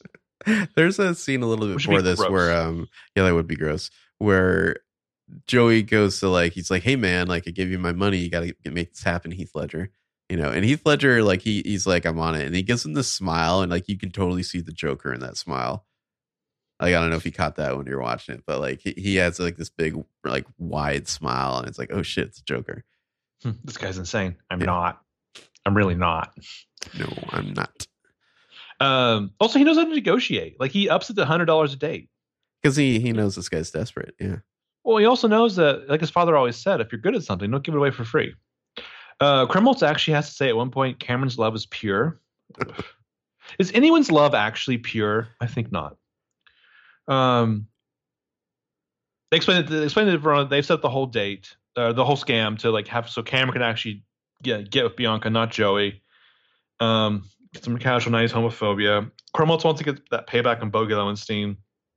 So they, I'll never forget this, but this has been stuck in my brain where they distribute the flyers. Oh, they they changed the the FBLA party to a uh, like a free beer party, and they Yeah, they throw them uh, in like a big like The- stairwell. You know, like, yeah, as Air's "Sexy Boy" starts playing, which I believe is the first introduction to America to this like French techno band. I believe this is before the seminal Le- like Levi's ad or the soundtrack to the Sofia Coppola movie. Hashtag French techno facts. Um, and then we get the great bit of the Joey and his his t-shirt ads. Well, that that whole um shot, you know, looking up through the stairwells the flyers, you know, float down and everyone's reaching out to grab it. Like it almost feels like that could be coming from like the rules of attraction or something. You know, like, yeah, yeah, yeah, it's very stylized. yeah. It's cool shot. Uh, didn't that guy go to jail like not long after that movie? Oh, Roger Avary for like Yeah. a like a like a manslaughter DUI maybe or something like that. something like that. Yeah. Yeah, something crazy. They never le- released that Glamorama movie. Um, so he talks her into going, or uh, sorry, Joey talks uh, Bianca going to Bogey's party. Um, I love as she walks off, he's like checking himself out in the mirror. winking at himself. Like, like Keegan's like an like, Andrew Keegan's like an underwritten role, but like it works. Like he's he's figured out like this is what I need to like flesh out this role as far as it needs to go. He's just gonna be like ridiculously vain and, and play it to the hilt. Yeah. Yeah. So JJ and Bianca hang out under an overpass where there's some art. That's what you do as a kid. You're just like walking around under overpasses and shit. Just you know the car. Yeah. freeways. Yeah. just hanging out under freeways and shit. Well, he has a car. Um, this is where he probes Bianca what kind of dudes Kat's into. So she invites him back to her house so they can go through Kat's bedroom. I mean, my man, you're there. You're as there as you're ever. Yeah, he's he might think he's there, but he's actually not there.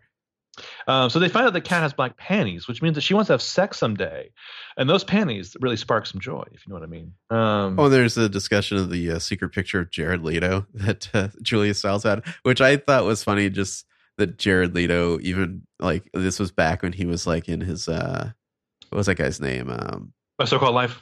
yeah, what was the character's name? Jordan Cameron- Catal- Jordan Catalano. Jordan Catalano. Yeah, yeah. back in his his teen heartthrob days. Now, God, fuck that guy. Uh, the lesser, the much, much lesser, the the least of the lesser jokers. Yes. Um, so JJ and Krumholtz go to the fucking biker bar where the Southside Serpents hang out, which is where Is Heath this- Ledger's character hangs out. Is this Club Skunk or is that where? No, no, no. This is just the biker bar. That's Club right. Spunk is the uh, all ladies. Oh, I have a lot of thoughts about that bar. Yeah, that bar is, seems kind of awesome, actually. Um, this is a bunch of fucking forty-year-old biker dudes, and you get the great the great follow-up to the joke where uh, uh, Patrick Verona is like smoking, he's like drinking, and uh, Michael's like, "Should you be drinking alcohol when you don't have a liver?" He's like, what? And he's like, never mind. So Verona's gonna to give up smoking for Kat because she doesn't like smoking, but also she likes pretty guys, and he's just like, "You don't think I'm pretty?" I just love the uh, like the pregnant pause there. You know, Which again, there's nothing wrong with being shallow, you guys. Um, I just like they all stare at each other like, no, no, no. Just saying, yeah, it's, no, it's cool. so also she hangs out at Club Skunk. So he goes to Club Skunk, which fuck yeah, Club Skunk. Letters to Cleo's playing. What a fucking is- clam bake this place is. I counted like six dudes in the whole club, and half of them are in the he's- band. He's almost the only dude here. He's also putting on shiny blue vinyl pants to go to this bar. I mean, as you do. I mean, this has to be an all ages club because she goes and orders two waters from the bartender. That's the only downside I see. Yeah, there's like three dudes on stage in the band. This is uh Letters to Cleo, right? Yeah. Yeah, yeah, Um yeah, and there's like a couple other dudes in the crowd that I saw, but yeah. So he he he does a thing where he acts like not interested at first, like he's using his uh his NLP like seduction methods on her. and I think Makes he her- really that's what he like I don't know if he read a book or not, but it seems like that was what he was going for at first. He's like trying to make her like think of him naked and all that shit, you know. Yeah, Yeah, maybe neg her a little bit. Like the uh, would you mind? You're kind of ruining this for me. Yeah. So then he tries to drop his like just learned alt rock knowledge. Uh, you know, these guys are no bikini kill in the raincoats, but they're not bad. And I'm like, not even close, fella. But um, and this is we get the great. Uh, I was watching you out there, and I've never seen you look so sexy. All like 100 women and two guys in the club laugh at that. Yeah. Woo! Yeah. So he invites her to Bogey's party. She doesn't say yes. She doesn't say no, which is Is that a yes? No. Is that a no? No. Yeah. A good line. Yeah. Um. So before the party, we see Larry Miller makes Bianca wear the pregnancy suit before going to a party, so she's reminded what being pregnant feels like. I had this false memory that later on, before prom, he makes JGL wear this too. Oh, that would be funny. That'd be really funny. Um. So then we get this great scene of JGL and Krumholtz getting ready together. Did you look at the the artifacts on this table? No, I did not. Uh, there's a model car of some sort on the table in front of them. There's a bunch of colognes. There's some mouthwash. There are some Durex chic condoms. Oh, oh, when they're musking up. Yeah, they're musking up. Great, Yeah. great scene. Yeah. There's a toy slot machine. There's a lava lamp. I mean, Krumholtz is like like combing his eyebrows and shit. Like, guys, brush your teeth, put on some deodorant, and like uh, cologne your balls. That's all you got to do, right? Got a multivitamin there. Yeah, pop a multivitamin. also, this is another this is another fucking party where a teenager is putting on a blazer. I don't believe that was real even in the 90s. How many blazers did you own in the 90s? None. That's how many. Exactly. Exactly. Uh, yeah. So again, the Bogey Lowenstein's hanging out cigars at his parties. How old is this guy? He's got to be an adult. When the kids like show up en masse to like take over this thing, I love it. There's a fucking dude who just shows up to DJ the party. like this guy is just like this is not like like you couldn't carry all this shit to this party by yourself. Like you had to have a crew. Well, like who arranged the beer? That's what I want to know. Yeah, yeah. because it's supposed to be free beer, and yet people show up with beer anyway. Like Yeah. maybe uh, uh, JGL and Krumholtz had to like call in a favor for that or something. That would have cost a fortune in a high school. Yeah, that's true. But your allowance. Um, 90s fashion, a lot of bowling shirts Oh yeah, and like That's- that was fedoras. my and, look. like, not the fedora. and, uh, that was it. The pork pie hats. Wait, how many bowling shirts did you have? um, like an actual bowling shirt, just a couple, but like had like similar ish shirts. Lots of those. What what were Those those? I Polyester shirts. I don't want to say the brand that I'm thinking because I don't want to insult you. No, it's like a lot of like BC Ethic. Okay, I was thinking it was like a lot of like Tommy Bahama. Oh no, fuck you. That's I was trying not to go there. I'm sorry. Um, yeah, a lot of like also like I'm wearing up a I'm wearing a button up shirt, but I also have an unbuttoned to show you the white wife beater underneath. Also vests. Yeah, yeah. Vests are kind 90s of like making a comeback. cinema. 90s cinema taught me that vests were a huge deal. Uh, I never had a vest. Maybe should Um, have. it would have all changed for me. It would have all been different. Um, so there's, I mean, it's classic, like goofy high school party shenanigans. There's a fight at one point. Bogey's yelling, "You guys, please take it outside!" They like crash through a window. this kid, his life is his life is ruined. yeah. Uh, what's her face? Julia Stiles is not having a good time, so she just decides to start drinking tequila. Well, she's trying to warn her sister away from Joey, and Joey's like, "I won't go near your sister. I can't stop your sister from coming near me." And then this turns, yeah, which she starts doing Also- shots, and this turns Patrick into like having to be the guy who's like telling her to like take it easy, which is you know that's a buzzkill on itself. Also, you're skipping over the weirdest part. There's a guy serving drinks. yeah, There's a- that's true. There is a guy coming around with a tray. I, mean, think it's one of the FBLA kids. Yeah, half the yeah. dudes, half the dudes here are bopping around like they're in the fucking squirrel nut zippers. There's a guy with a fucking serving tray. Um, yeah. So Joey is almost my hero around the 40 minute mark because Cameron's talking to Bianca and he's like, "You look amazing," and she's like, "Thanks." And then Joey walks up and he's like, "And we all know I look amazing." and that's when he's like, "Come on, we're we're conquering, congregating around Mr. Cuervo." and he's like explaining his model skills. He's got like a hemorrhoid commercial coming up. Well, I think that's Um, when that's when uh, this is post like uh Cameron discovers that she's not there with him. She's there with Joey. Right. yeah. And he kind of Yeah. like is like, "Oh shit," you know. Um and that's Bianca kind of like makes her choice. It goes off with Joey, but then she realizes like Joey's like a vain, boring douchebag.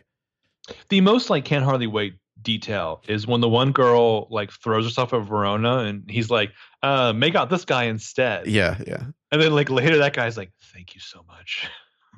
That's the uh, the girl with short hair. Yeah, who's like in the yeah, yeah, the, the don't rip down my prom posters girl. Uh, Kat gets drunk, starts dancing on the table to Notorious B.I.G. Um, IMDb trivia told me this is how she got Save the Last Dance. Um, she bangs her head on a chandelier, falls into Verona's arms. So he takes her outside to keep her from falling asleep because she might have a concussion. that Um, seems flimsy, but sure. I feel like you would love to like risk a concussion. Well, yeah. Okay. Have you ever have you ever danced with that devil in the pale moonlight? I mean, I've been knocked out once when I like ate shit on a going off a bike jump and like plowed my face into the asphalt, but I don't think I had a concussion. I don't know. I'm not sure. Huh.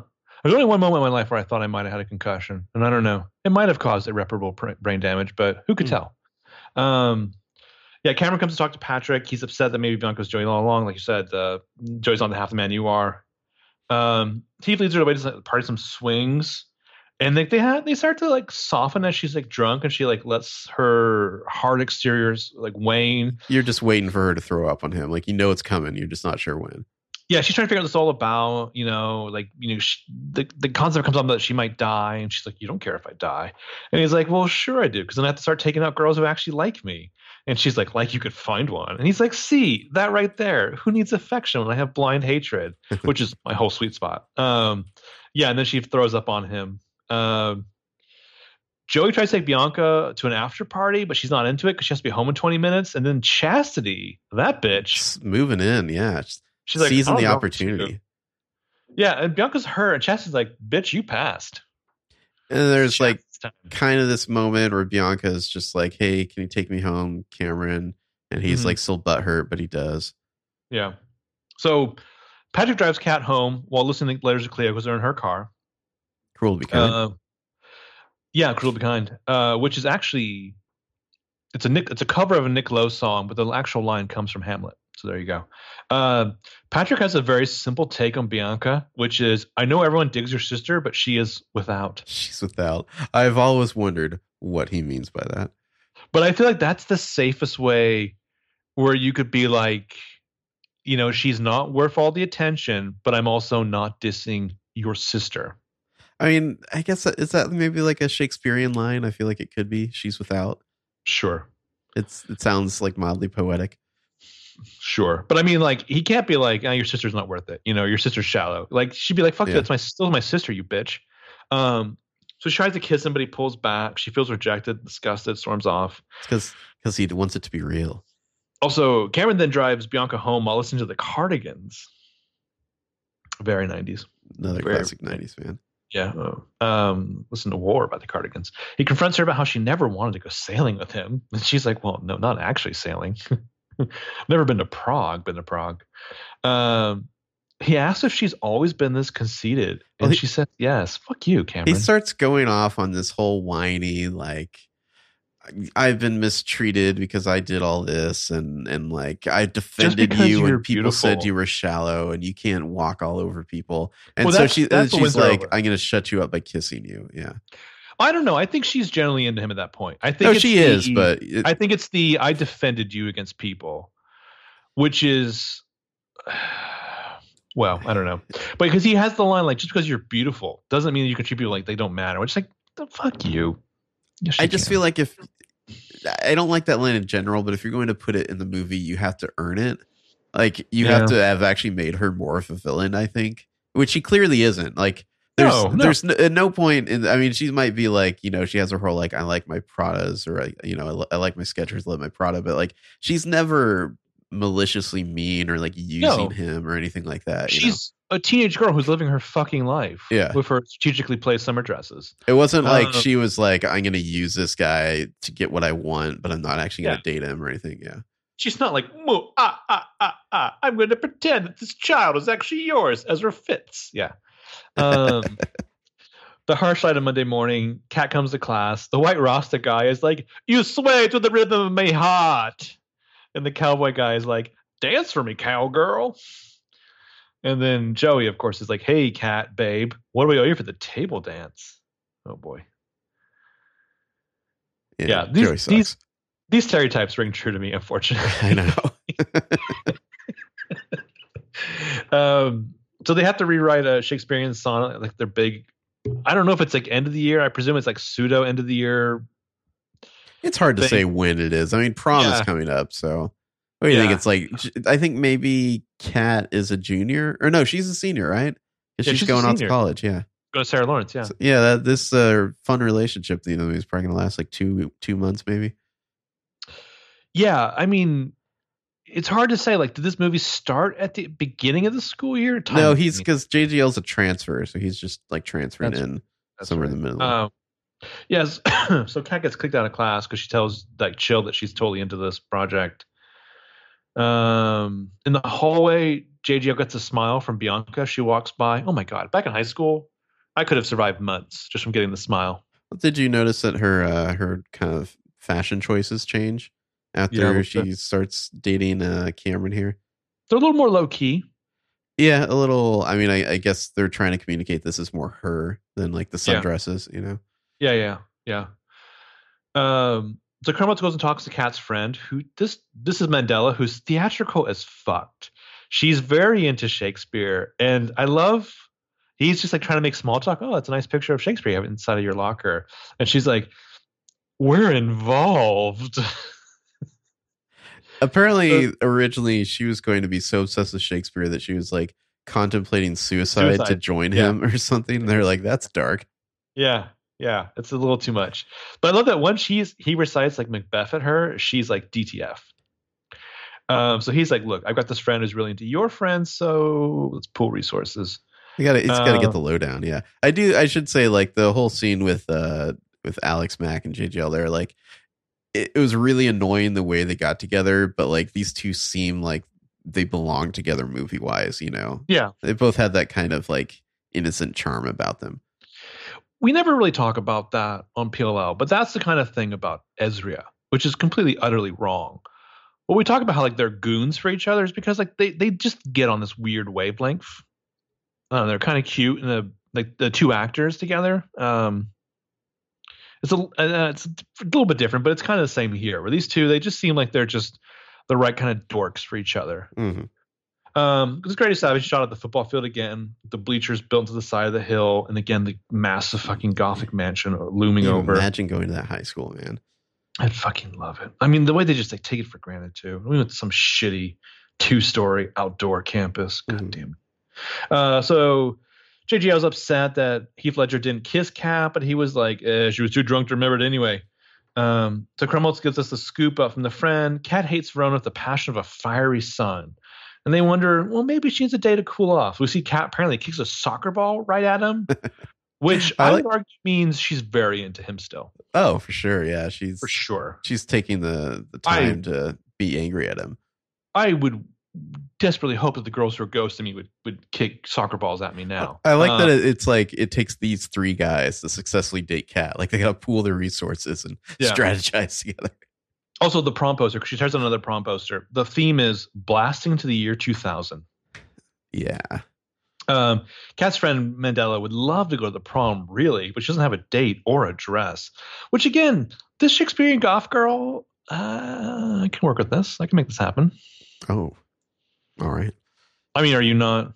Are you not in this? Do you not burn? Do you not pine? Do you not wither for thee? I don't know, man. Theater chicks. I'm just kidding. Do you know that she's in theater, or is she just theatrical? It seems like she should be, right? good point. I, mean, I feel Uh, like if you're that obsessed with uh, Shakespeare, shouldn't you be in theater? I don't know. Maybe maybe theater gets in the way of her love Yeah. for the bard. Um, also, this school has a fucking archery class, or they do archery and PE. God damn, I don't know Bianca shoots. Uh, I think it's the teacher. Yeah, I don't know why you need to learn this shit in, in PE, but I love it. Um, I love how she shoots this guy in the ass. They look over and they're like, "Huh," and they just go back to their conversation. Her and Joey here. which is like a family trait because later when like the dad shoots the the workout thing at the neighbor Yeah, and you hear like the the stereotypical soundtrack of like the cat scratching and like the uh or the cat screaming like the broken glass and they're just like yeah but uh i just love when joey walks up to her and he's like you're concentrating awfully hard considering it's gym class uh yeah and so he wants her to go to prom with him but he's like don't worry about your sister i'm taking care of it which she she never really questions that. no, because to me, I'm taking care of it means I'm going to go burn the car down or something. Or I'm going to go murder somebody. Um, It's like two fat bills to to take her to prom, right?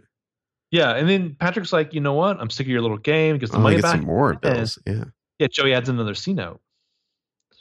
Yeah, so Patrick spies on Kat, the guitar store. She's trying on a Fender Strat, which is the most basic AF guitar. Uh, falls into the Oh wow. Go on. This is the guitar most people got. It's your starter guitar. It's not like the acoustic, or do you mean like Eh. just electric only? Electrics, yeah, most people got like Fender Strat, Okay, especially in this time period. Yeah, this was like the easiest guitar to get. not the uh, It's just like Gibson the Les era- Paul. Well, the Les Paul, you remember that fucking commercial with the, uh, hey, buddy, what's your name? It's written on your guitar. Oh, yeah, I do. Uh, Um, so he falls into the bookstore with the great opening line of, excuse me, have you seen the Feminine Mystique? I seem to have lost my copy. Yeah, I like the. uh I feel like a lot of movies have done this. The like following someone, like watching them through the bookshelves till you come Uh-huh. to the edge of the row. It's a good shot. Yeah. Um, and this, they have banter, like they're bogeying call. you know, he's like, well, sounds like someone throws their panties on a twist. And she's like, don't think for one second you ever had any effect on my panties. Which you, you did. These, Um, these school nachos look pretty good. I got to be honest. Yeah, nachos sound pretty good right now. Yeah. Uh, uh, Krumholtz is just like, oh, sweet love, renew thy force. And Verona's like, hey, don't say shit like that to me. People can hear you. Well, then uh Patrick he comes and pays off like this like marching band guy. It looks like he slips him at least sixty bucks here. Yeah. Yeah. Uh, which, how does that work out? Is the is the main band guy just pocketing all of that, or is he breaking that up like a dollar per marching band? Well, if he's the like the drum major or whatever, he might just like say like, "No, this is what we're doing for practice today" or something. Yeah, good point. Um, so he I mean, steals a microphone. you don't want to have to dole like half of that out and bribes No. yourself. No. Well, you always do the thing too, where you tell everyone, "Hey guys, I got paid thirty bucks." Exactly. Yeah. Um. So he he sneaks off in the thing. I love the move where he comes off the one thing and like slides down the pole. That is a that is a pretty slick fucking move. Yeah. Though when I'm watching the blocking of the scene, I'm like, can people actually see him? Because I, and I wish yeah. they I feel like a lot of people might have missed it. Yeah.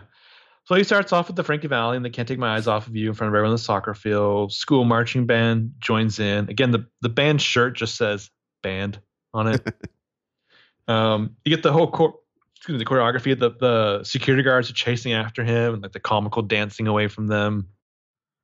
Oh man, this one security guard, he's just gonna fucking die if he keeps chasing him up and down these stairs. When he smacks on the ass. Yeah. Yeah. This moment should not work as well as it does. So how would you compare the like Patrick Verona, Heath Ledger presence in this to like what's his name in uh to all the boys? Oh, uh, what's that guy's name? Like Noah Centineo or something? Something like that. Yeah. Um, I think Heath has more presence. Okay. I Well, I, I mean- feel like like you could probably trace the lineage of the uh Kavinsky performance back to Patrick Verona here. You know, Which is why I bring him up because that's the closest like like I don't know the descendant I could think of.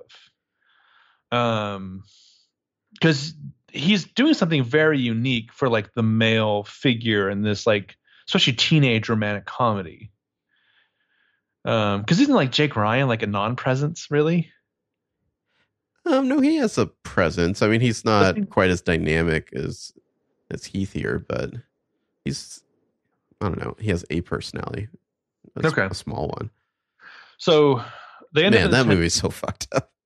I used to love that movie, but it's just oh man, problematic. I can't believe I gave my panties to a geek. Yeah. Um, so you get the tension with this Isuzu guy from who's the soccer coach, who what a weird scene. Like he sits on his scene is fucking bizarre. sits on his keys at one point. He like confiscates like this one kid's pot and like the other kid's Cheetos. Um, it's very weird. Then Kat shows up this to to me, this is probably one of the few scenes that doesn't really work for me. She, because Kat has to show up and like do this whole, you know, rigmarole distraction thing where she eventually ends up like flashing this teacher. I mean, I think Yeah. they mentioned she's 18 at some point, so I guess it like it makes it slightly less horrible. But Julia Stiles is 17 at the time of filming, but yeah. Yeah. Um it's just it's very like it's like in 2018 this this doesn't work at all. It makes no sense and it's so tonally weird. yeah, well, it Um, just this teacher's whole vibe is weird. His whole like, oh, he's gonna keep the pot for himself. Ha ha ha! Like it's just bizarre. Yeah. All just so like Patrick can like sneak out the window. So uh they go like paddle boating in like the Seattle Bay. And she's he's like, How did you keep him distracted? And she's like, I dazzled him with my wits.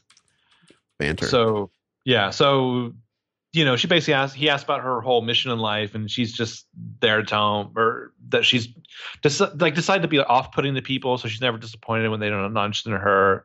And he's like, Well, sorry, your whole thing failed because I was never disappointed by you.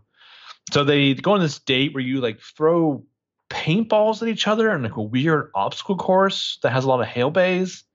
And Semisonic is like blasting at you. Yeah, There's the the paddleboard thing. Yeah, this is. I like the song uh, "FNT" by Semisonic. Um, I don't know if this would be fun. It just seems really messy. There's a very messy, sexy energy here. Oh yeah. If this scene took place in a kitchen, they would be fucking on the on, against the wall by the end of it. How many times you had to like take a shower to wash all that paint out of your hair? Instead, they are just making out in a pile of hay. Hey oh, a roll of hay. That just seems sticky. Yeah, well, like it's all the shit's all in their hair. They got highlights later. You know, it's it's playful, it's cute. Yeah, I mean, Well, he does a like he almost has like a man bun in the next scene. He kind of Yeah. ties his hair up. yeah, yeah. Um, they do that thing that I love that you usually see in like Schwarzenegger or Liam Neeson movies, where they have to explain why he has a foreign accent. Yes. Always a fan, yeah. Because his accent in this, it's like it's all over the place, which I guess kind of makes sense because he's you know you could say uh, the character himself might be trying not to have it. You know. Yeah. Well, because he says you know, the the compromise. He's like, oh, I lived in Australia till I was ten. Yeah. It's like sure. Um, so this is where the scene like it's like they need a, a road bump here or a bump in the road here. He asks her to prom. She says no. He tries to convince her. He falters when she asks why he's pushing it. So they argue and she storms off. I like how it there was no like like oops pulled a boner like slip up or anything where like he said something stupid to like and suddenly she's suspicious. It's more like she just picks up like why are you you know why are you pushing this you know it's it's clear that I don't uh, want to go to prom Because there's like 30 minutes left in the movie. So like they have to. but it felt organic to me I guess Okay. it, it didn't feel like like I never told you you know so and so was was stabbed with you know a knife or you know whatever you know what I mean how it's like it's like somebody screws up and reveals something they shouldn't know I don't, it's in the middle for me. It's not exactly organic, but it's not exactly inorganic either. Um, the scene after is pretty cute. Uh, you know, it's more tutoring with like uh, uh, Cameron Oh, yeah. and, and Bianca, and it re- it's revealed that Bianca actually knows French better than Cameron. so if she gets upset when he hasn't asked her out already, Yeah, I mean these Uh, two are cute together. I just wish their getting together in the first place wasn't so I don't know tone deaf. Well, it's it's interesting about how the movie's just like we can't have two people on this or two couples on the same journey. Like we Yeah. have to have them on different points in the dial. Um, Krumholtz is Krumholtz gets Kat's friend like basically a Ren Fair dress for the prom. I am very wary about buying women clothing. Oh, Well, buy like women's sizes and stuff, especially for I think you'd have to know the size beforehand. Yeah, I unless, mean, if it's unless you- he's just like a fucking you know savant or something. It's I a mean- I mean- superpower. if it's someone you've been with for a while, presumably you know their size, like you know Yeah. where they're at and what they're comfortable with. But like just like on a first date thing, I just don't like, know if you can go buy a girl her prom dress for her.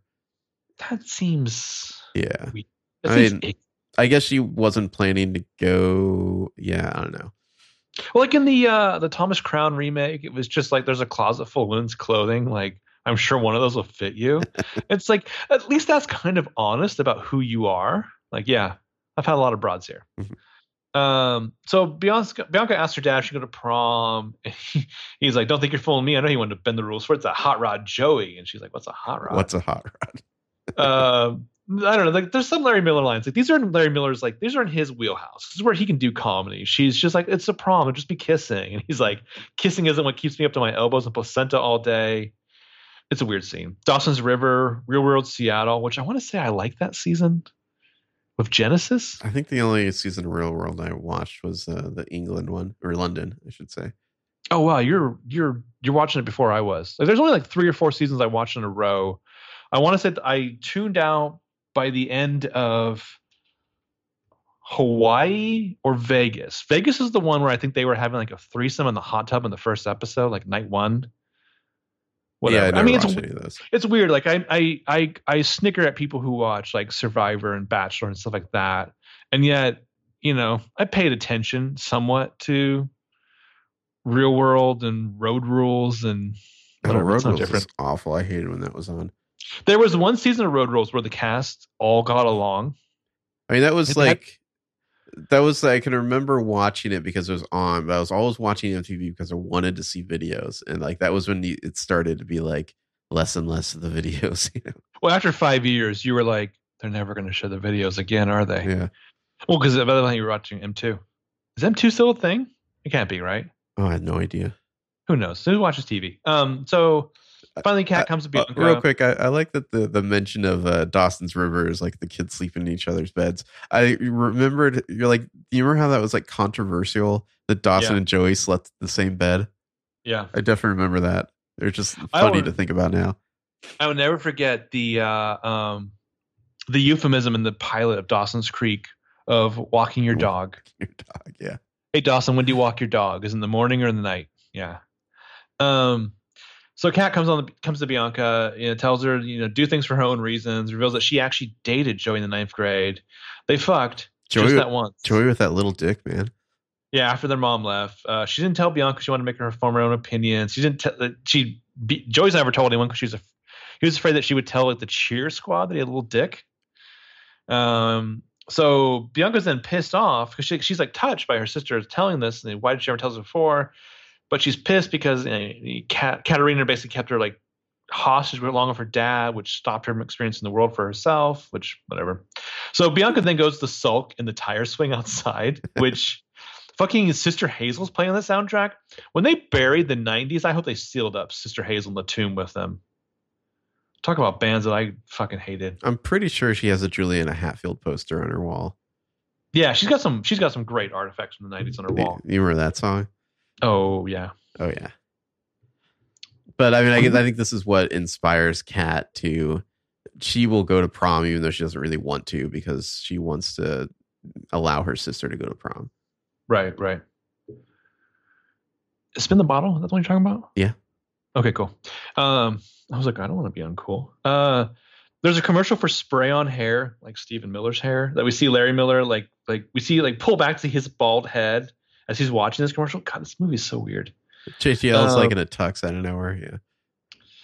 I like when uh, he leaves with Bianca to go, and Larry Miller just yells, "I know every cop in town, Bucko." Prom dresses here. It seems like Julia Stiles's dress is much more of a prom dress than uh, Bianca's is. Yeah, Bianca's is That's much like a more. homecoming dress. Pray tell, It what are just- the differences? It just looks less formal, I guess. You know. Okay, okay. I mean, it's not. It's like a weird, like gauzy skirt and like a like a top. It's not even a dress. It's uh, it's. I mean, it's in a nice way. It's funky. oh, I mean, what is Sadie Hawkins still a thing that, that kids go to? Is that still a dance? did we have Sadie Hawkins dances? I can't. I don't we did. know. We I don't know. have. The um, I remember listening to a podcast where they actually looked into the etymology of Sadie Hawkins, and it's dark. It's not fun. I can imagine. It's like basically like some small town where they had like an unfuckable daughter, and it's like, hey, everybody, come and The whole town had an unfuckable daughter. yeah.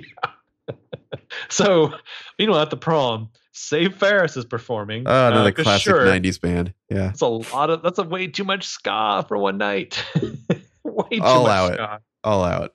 Okay, I mean, you, you, bring you in the, the fucking big bad voodoo daddy, or you, you got to get out of here. But yeah, oof or uh, um. Oh God, what's the fuck's that one guy's name? Shit, I can't remember the fucking. oh, Seth Brian. Setzer. No, not Brian Setzer. Brian Setzer, I fucking hated. Yeah, Um, what was the other band that like uh your boy Adam Carolla loved? uh, Squirrel Nut Zippers. No, no, no. I already made Oh, oh, um, yeah, Mighty Mighty Bosstones. That's Mighty Mighty talking about, Boss yeah. Tones. There you go. God, guys, we were fucking plagued by this shit. They they are they're in uh, Clueless. Our life was just a burden filled with less than Jake, Fishbone, and Real Big Fish. Listen, Jake had a couple decent songs. Oh, I'm so sorry. Oh, they had the uh they had that one like Suburbia album, right? History of a Boring Town. I think was Yeah, that, that wasn't so bad. That wasn't so bad. Yeah. Um so Joey shows up to Stratford home to pick up Bianca. Uh he's got a like a big black vest with a huge white dinner jacket like he's David Byrne, and presumably he is super fucking late. so Larry Miller just like shuts the door. Oh, the way he just shuts the door on him. Yeah. What? How late are you, asshole? Like, so, uh, Kat's friend shows up looking for her date, William. Um, Mandella. Wow, awesome Mandella. Uh, Krumholtz is there on stage, dressed like the Squire of Gothos, which like apparently he's got the approval of Save Ferris, which is cool. I mean, I think you you have to have uh, a lot of self confidence to wear what he's wearing here. I feel like. Oh, this do. is this is a goofy outfit to be wearing a prom.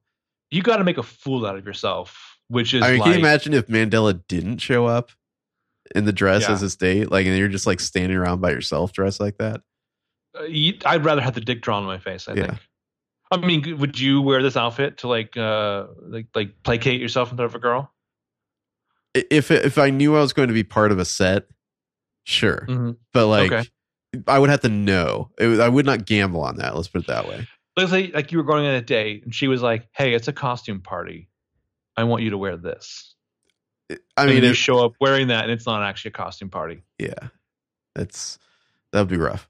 And you're like, "You wretched bitch." well played. I mean, I, I would be impressed, you know, for sure, but that'd be rough. so Save Ferris stops their first song. Uh, there's a point where Kat and sorry, microphone went crazy. Uh, Kat and Verona are like clapping at each other in a very aggressive way. And then uh, Letters to Cleo shows up and joins Save Ferris on stage. And Patrick's like, I called in a favor. he just knows Letters to Cleo. Yeah. So- the, uh, the lead singer just like walks out into the crowd to like personally Yeah, like give them her, her like seal of approval. Mm-hmm. Okay, whatever her name is, just like comes out to like, an, like personally anoint them. Um, while performing, the horn players are just dancing around because they have no horns to play. Then it's like '90s dudes were dorks. Well, because Letters to Cleo is more of like a I don't know girl rock like punk rock band. It's not a ska Yeah, band. Yeah. Yeah, so the, the horn players like the Save Ferris guys, but they're just like dancing around because they have no horns to play here, like like dorks. Uh-huh. Um, Bianca runs into Chastity in the ladies' restroom, and Chastity, who her friend, is just ready to roast this girl. Like, ha ha ha! You didn't really think you were the only sophomore at prom, did you? Which did Joey call her as a plan B? And Chastity was like, "Fuck yeah, I've got a prom I- dress just waiting to go." Probably yes. I don't know. It just it seems like they didn't need to make her like seem so villainous here. I guess. I mean, I I, I guess this was just so that uh Bianca would be like extra eager to like punch him out later. It was the only reason the scene exists. Well, the weird detail for Chastity is she's like, "Oh, by the way, Joey only wanted to take you tonight because he had a bet of his friends that he could fuck you tonight." Yeah. It's like, does that make him worth it for you, Chastity? In the Great guy. in the in the pilot for the show, Chastity's actually the villain, and uh, Joey's just like this like dumb quarterback Interesting. who like has aspirations of modeling. It's very strange. But Chastity's Uh, just like, oh, he had this like you know plan to degrade you. Obviously, he doesn't have that plan for me. No, no. I'm the uh, I'm the cool sophomore he's going to take to the dance. So Patrick and Kat dance. Um, he reveals that he was actually in Milwaukee last year, taking care of his grandfather. Because it's interesting that there's this whole like air or of mystery around him, and I don't really feel. I don't know. I feel like it's it's just the presence of Heath Ledger that sells this character. It's not so much that he's mysterious. Yeah, yeah. Do you know what I mean? Mhm. Um, so Joey interrupts, furious to Patrick, wanting to know what is Bianca doing here at that cheese dick. And I have to say, I think that's fair. I think JGL is kind of a cheese dick in this movie, Ooh, fair. right? Yeah. I mean, don't, don't confuse cheese dick of head cheese. Two different things. One's a lot grosser, but he's kind of a cheese dick. Um, Joey reveals that he paid Patrick to do this. Kat overhears and is furious. She runs off. Um, this is when Krumholtz is like dancing with Mandella. Like he like dances her over to JGL, and he's like, "The shit has hit the fan." Yeah, yeah. Joey shows up to basically ruin everything. I like how it seems like oh, there's going to be a fight, and then Joey just punches JGL out. Yeah, yeah. there, it's like this movie doesn't go for the whole like oh, we have to have like the big macho fight here. Like no, Bianca shows up and beats the shit out of this guy and like knees him in the balls. Yeah. Uh, eventually, Bianca picks up JGL, kisses him. He's like the luckiest dude in the fucking world. As Joey is just hilarious, like groaning in ball pain on the floor. That's great. Uh, so Ron has to have that conversation with. Uh, uh, Was I a bet? about- Was I a stupid bet? Yeah, we got that Yeah, he didn't care about the money. He cared about her. She storms off. He does that thing where he tries to kiss her and make her all better, but she's like, "No, fuck that. She's gone." I like that move that, that he tries it and it totally fails. Yeah. Yeah, I mean that's that's kind of the uh, uh, subversion of expectations. Uh-huh. Um, so next day, she's like hanging out on their massive goddamn porch. Uh, Bianca's like brought her sister tea. I love that. Like tea is the thing you bring someone when you don't have a blanket to bring them or whatever. Well, and I So think she's- her and JGL are actually going sailing. Is that what's happening there? yeah, yeah, yeah, yeah. So, so like, thanks for coming to prom with me last night. Meant a lot. Hey, by the way, do you want to go sailing? And she's like, no, no, I don't. So Larry Miller and Kat have that talk. He's impressed that you know some of Kat's rubbed off on Bianca, that she's a little tougher. Tells uh, Kat that basically he's always liked Bianca more than her because Bianca still lets him feel like he's a part of her life. He's a little bit of control. Kat's him on, had him on the bench for a while. So you know the basic the, her drama for father has been whether or not he'll be cool with her going to Sarah Lawrence. And he's like, I hope you're still interested because I sent them a check already, which uh, I think in reality Larisa Oleynik is the one who went to Sarah Lawrence. Yeah, it's it's funny. Like watching this movie, I mostly remembered how it went, but I was like wondering, like, is there is there going to be like some sort of like tragedy or trauma looming in the background? Is the mom dead? that something horrible happened to Julia Stiles, and it's like no to hmm. both of those. It's like just kind of regular, you know, life life shit. You know, it's nothing like super extreme. You thought something horrible might happen to Julia Stiles? or that had happened to her in the Oh, past. okay. You know, Oh, like with Joey? Oh, Yeah. I, I thought you were like worried that like she was going to get like Marissa from the OC. ooh, Like Verona's just like screaming into the night as it's like cradling her dead body. and then he joins the Fight Club. Yeah, Yeah, he joins oh my God. so class the next day. It's time for everyone to read their Shakespearean Sonic. Joey's got like a broken nose, wears dark glasses, which is funny to me only because it's like, when were you going to do the nasal spray ad, guy? Like, were you just going to like skip school for your nasal spray ad? presumably, yeah. Wow, um, sorry that failed. If I had a nasal spray ad, I'd skip school for it. So I guess Joey's like the Ava. Uh, what reference are you making? In, in of PLL? Perfectionist, yeah. Oh, okay. I was thinking of Ava Allen. Um, Oh. uh, yeah, sure. I guess so. He's got like a really shitty stepmom, He, he's been sleeping with his teachers to get good grades. as you do. Um, so Kat reads her sonnet, you know, first. It's all about the things she hates about Patrick. This is where I have all the uh, stuff saved. I mean, she it's gets emotional. it's you know, depending on how you count it, there's ten to fifteen things that she hates about him. Um, Oh, did you, did you fact check her? a little bit, a little bit. I mean, I could read the whole thing, but that's not interesting. Um, So Patrick she runs up- at the end of that scene is like, that was more than 10. Yeah. you failed. um the actual the actual like title. Did you ever read the IMDb trivia about the title? Of this movie? Yeah, yeah. I read it. I don't remember it. So the screenwriter is like it's like two ladies who wrote this, and it's like one of the chicks was dating this guy named Anthony in high school, and like in her high school diary, she just has this thing written. It's like ten things I hate about Anthony, nice. And then like the IMDb trivia goes on to say like her ex boyfriend Anthony approved of the movie. So you know, so she reads the, the sonnet. She runs out of the room crying. Like Verona's just like, "Whoa, shit," which like screams to you, buddy. You still got a shot. That's okay. He's already like, he was prepared for this. He planted a guitar in her car. Not quite the same guitar, but it is a, it is another Fender Strat. Um, and I love that she's like, for me, and I want him to be like, "Psych, nope." He got her extra strings too, it looks like. Yeah. Um he reveals that he has extra cash because some asshole paid him to date this great girl, and then he screwed up and fell for her, which I guess is like a self-deprecating, like hand wavy, like it's okay that I accepted money to date you because I was going to use the money to spend on you anyway. I think you just, you got to clear the air. You got to get that out of the way, you know? Well, you, you got to fall on your sword a little bit. Yeah. You know what I mean?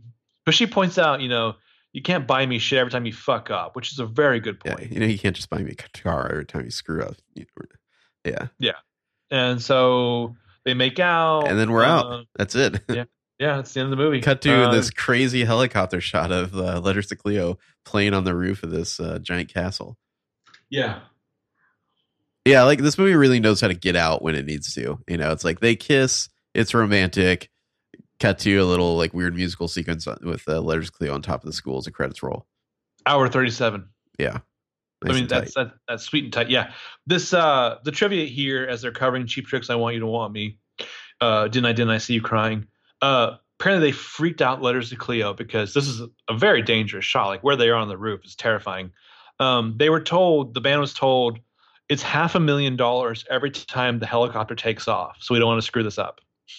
Yeah, there's some really crazy shots as it circles them completely and then like like the helicopter flies away and then zooms right at them. Well, so they said they're they're up there, they're performing the song, and there's a point where it looks like the helicopter is just like diving right at them, Yeah. and they're they're like, "Oh fuck!" Uh, then we get some bleepers in the credits. The uh, the best of which is probably Krumholtz asking for a prophylactic. yeah, I have gone into a store and I've asked for a prophylactic before. Oh, congratulations! They don't know what you're talking about. This was in Seattle. I actually asked for that. Um, Really? yeah, yeah. Hot night? What's that? Never mind. No, no. You and I were then going to San Diego. Okay. Um, so I had to say, eventually say rubbers because they didn't understand condoms. I said rubbers, and the Asian lady was like, "Oh, aisle three. Well, if you could change one thing about this movie, what would it be? This is a hard one for me because this is um, it's like I'm fighting against you know this, the nostalgia of it. I don't know.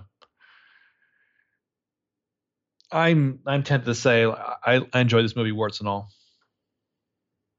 They got nothing. They got nothing. Okay. Um, I would change the Cameron Bianca relationship. I think either you have to make Bianca maybe a little more villainous at first, and like her arc is like softening to Cameron, or you have to go the other way and make Cameron less of like the I deserve this, you're so conceited, and more just have them be a cute couple and like not have that much drama about it, you know? So, having watched the pilot for the TV show now, it's fascinating to see the little changes of the characters. Uh-huh. So, um, Kat and Bianca and their dad have just moved to this town from Ohio. So, like, they're new. Um, the Patrick character barely has any dialogue. He just like shows up and like stares at Kat a lot in the first episode. And Bianca's whole thing is that she's basically gone on a Facebook or whatever, and she's like studied whoever the most popular girl at high school is, and she's like written down like this whole like chart of things that she needs to emulate. And then she grafts onto this girl to try to like become like her little minion, Huh. and that's the the Chastity, who's like the head cheerleader. Uh-huh. There's a weird. It, it falls back into the whole like cheerleader quarterback Yeah. high school royalty dy- dynamic. It's very weird. Yeah. Hmm. So rankings. I have 11. I have 11 as well. Who do you got for number, the number 11? Chastity. Okay. I had her a little bit higher.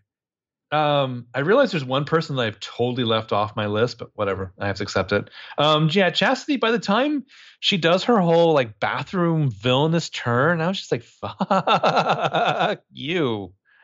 Yeah, so she's my bottom. So I had Miss Perky at number 11. I mean, she's enjoyable, but um, Mhm. I don't know, not much of a role. Okay. Uh, at 10, I've got Bogey Lowenstein. that guy did not make my list. I don't know what's going on with that character, but it's First, I was- there. your name is Bogey? Like, Yeah. and it's in England, that's what they call boogers, right? I really don't know what they call boogers in England. I think it is. I mean, when I think of bogey, I think of Humphrey Bogart, but I'll take your word for it. All right. Uh, I'm fascinated by the English slang that you do know. That's from Harry Potter. Okay. Yeah. Uh, number 10, I had Mr. Morgan. Just doing his, Oh. his little disses at the beginning of the, every class. I'm so sorry. I, I don't think Chill made my list. um, at number nine, I have Letters to Cleo because they are in this movie more than I remembered. You know, I didn't I didn't rank Letters to Cleo or Save Ferris, but if I did, they would probably be higher up on my list. Yeah, I mean they're in this movie a lot more than I remembered. Yeah. Especially when Kay, what's her name, comes out think to it's like Hanley. annoy this couple. Yeah, Kay Hanley. Yeah. She's just like, this couple, I approve. Also, this guy called in a favor, so I have to. I don't know. I, I enjoy a, a performer who knows how to like work her stage presence, you know? Yeah, yeah. Again, I mean, we had a high school where you had some asshole who DJ'd. We didn't have bands who performed the dances. Yeah, definitely not. I don't even think for prom we had that. Like it was just always a DJ. Uh Yeah. and so number nine I had Chastity there. Okay. Uh, number eight, I had Miss Perky. Um, I completely forgot that CJ Craig was in this movie, and she's like a delightful, weird presence. And I, I really hope Allison Janney continues to do more. I mean, it's like they could have had like a bunch of adults who play it straight, but they're like, no, we're gonna make them all weird in a different way. Well, do you do you remember our first script with uh, the Uh-huh. principal? Oh yeah. Yeah. Oh yeah, I do. Which is like I don't know how much that's inspired by this character, but like it's fucking weird. All right. Uh what do we got here? Oh. number eight. So I think Yeah. we're at. Uh, I had number eight is Miss Perky. yeah, I had Mandella in number eight. Hmm. Maybe higher. She like uh, actually did like attempt suicide to get closer to uh, William Shakespeare. What a fucking weird plot line. Well, per chance to dream. Uh, I had number Mandella number seven. I, this is a weird character. Like this is uh, also like she's like completely like ditched by Kat when Kat needs to ditch her. Just like Joey's like friend who like makes the bet with him is gone from that point on in the movie. I mean, I don't know. I don't know if that's a real high school thing or not, but yeah. Mandel's my number seven. All right, I had uh the dad Larry Miller, you know, Walter Stratford at number seven. Okay. Yeah, he somehow I I missed him and he did not make my list. Oh, okay, and he's he's fine. He's he he does exactly what he needs to do in the movie. I think. Well, and and far as like a comedian acting in a film, he's exactly in his his wheelhouse, I guess. Yeah.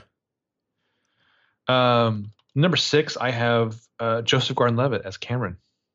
Okay. Yeah, I had uh Joey Donner there at six. Okay. I mean, I don't know. You could you could make the argument like you know Joey Donner's he's more villainous, obviously, but maybe more entertaining than the Yeah. JGL character. Yeah, because that JGL at five. Okay. I had Joey at number five because for exactly those reasons. Yeah. Like there's, it's not so much performance based. It's like the script wrote in comedic bits for this character that worked. I mean, they just need like some kind of pretty boy who I don't know. I feel like Andrew Keegan probably has a lot of B movies, and I'm going to guess like some Seventh Heaven guest spots or something on his resume. I feel like he's I don't been in like a boxing movie or something. Maybe. Well, he's too pretty for a boxing movie. He was I in feel like- Independence Day. Weird. Wow, is he?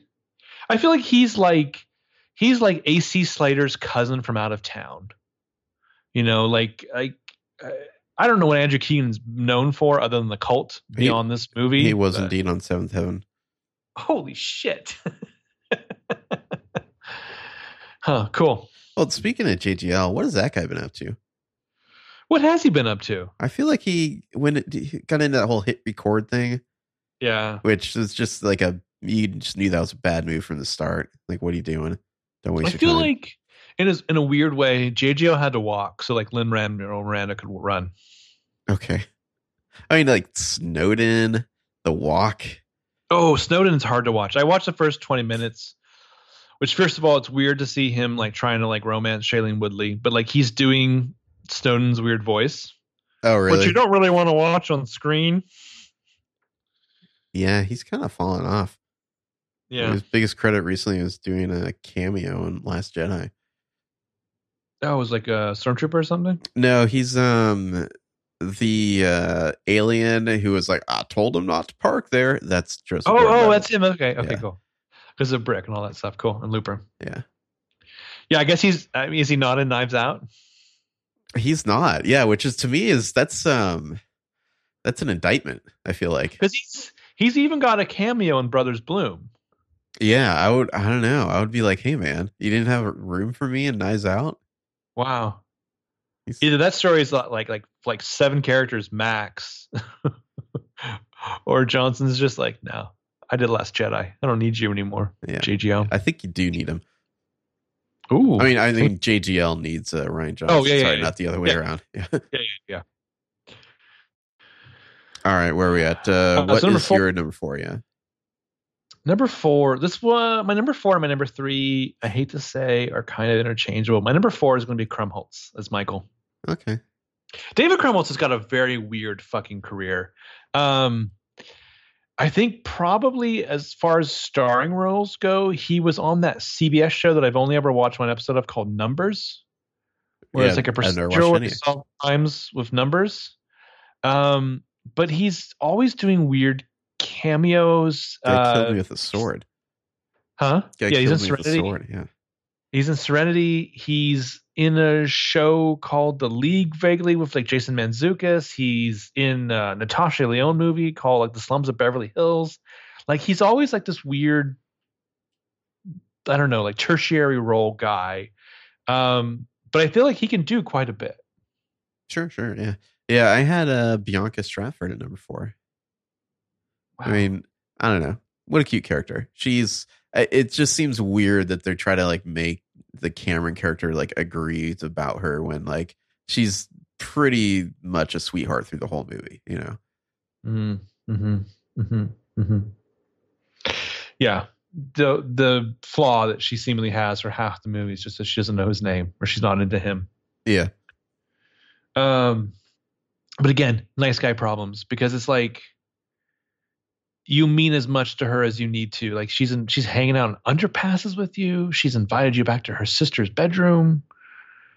Like, I don't know. I mean, thank God Patrick Verona is just like, hey, you know, tell her how you feel, because otherwise, it's like you're a very good friend of this girl, and that's. Cool. I mean, it, it really seems like the way they should have gone was where like he was never quite asking her out the whole time, but obviously into her, Mhm. and like until like you know they were in the car on their way home, like she, you know, wasn't aware of it or something like that. You know, just like something where it wasn't like him being aggrieved that like she, you know, wasn't immediately falling for him.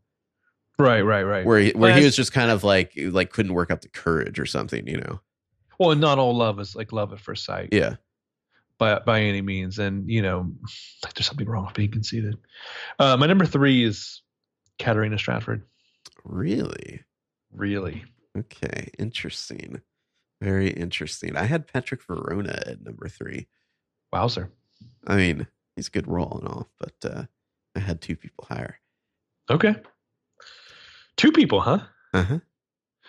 Okay. Uh, my number two, I had Larisa Oleynik as Bianca Stratford. um, I know in the text it's established that she's without. I would disagree. Um, I think she's just a bright shining force in this movie. Like, I think she's actually in some aspects more defined than Katarina, than the Kat character. She clearly talks about who she is and what she wants. Um, you do get little bits of like Kat's depth and why she does some things later on, but um, I respect that. Like as a high school kid, like sometimes you are conceited and you just you just follow your blood, which doesn't always lead to your head. To quote a certain character from another show, um, and you have to you have to deal with other people's feelings way too much. Like the nice guy whose name you don't know. Um, that first scene where she asked asked Cameron his first name, it's great because she always calls him like a different name after that. Like, oh, thank you, Calvin.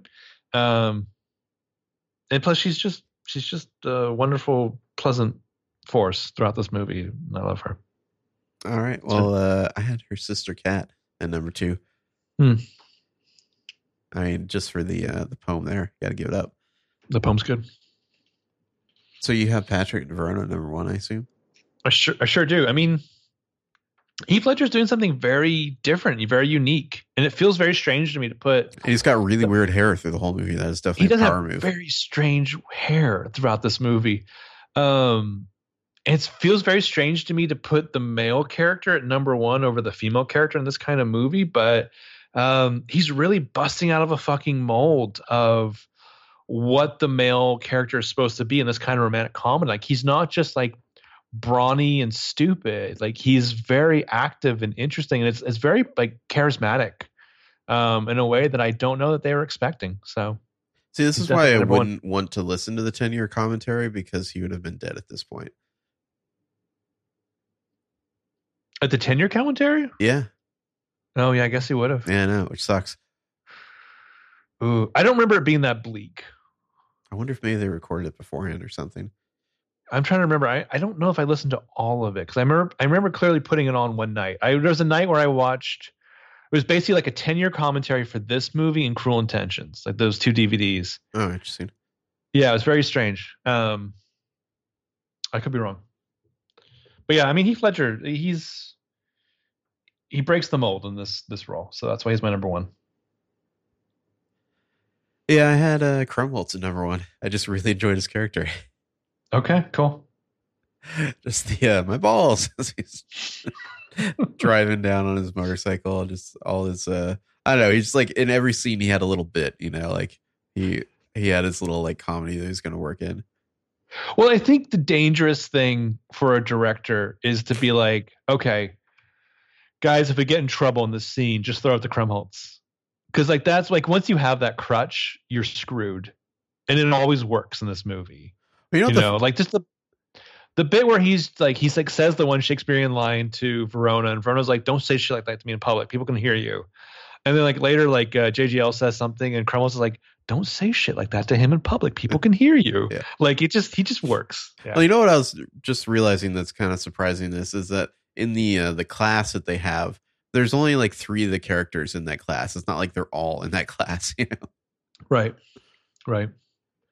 It just you have to be really good to take on the burden and make it shine of the uh, I have a dick on my face, don't I?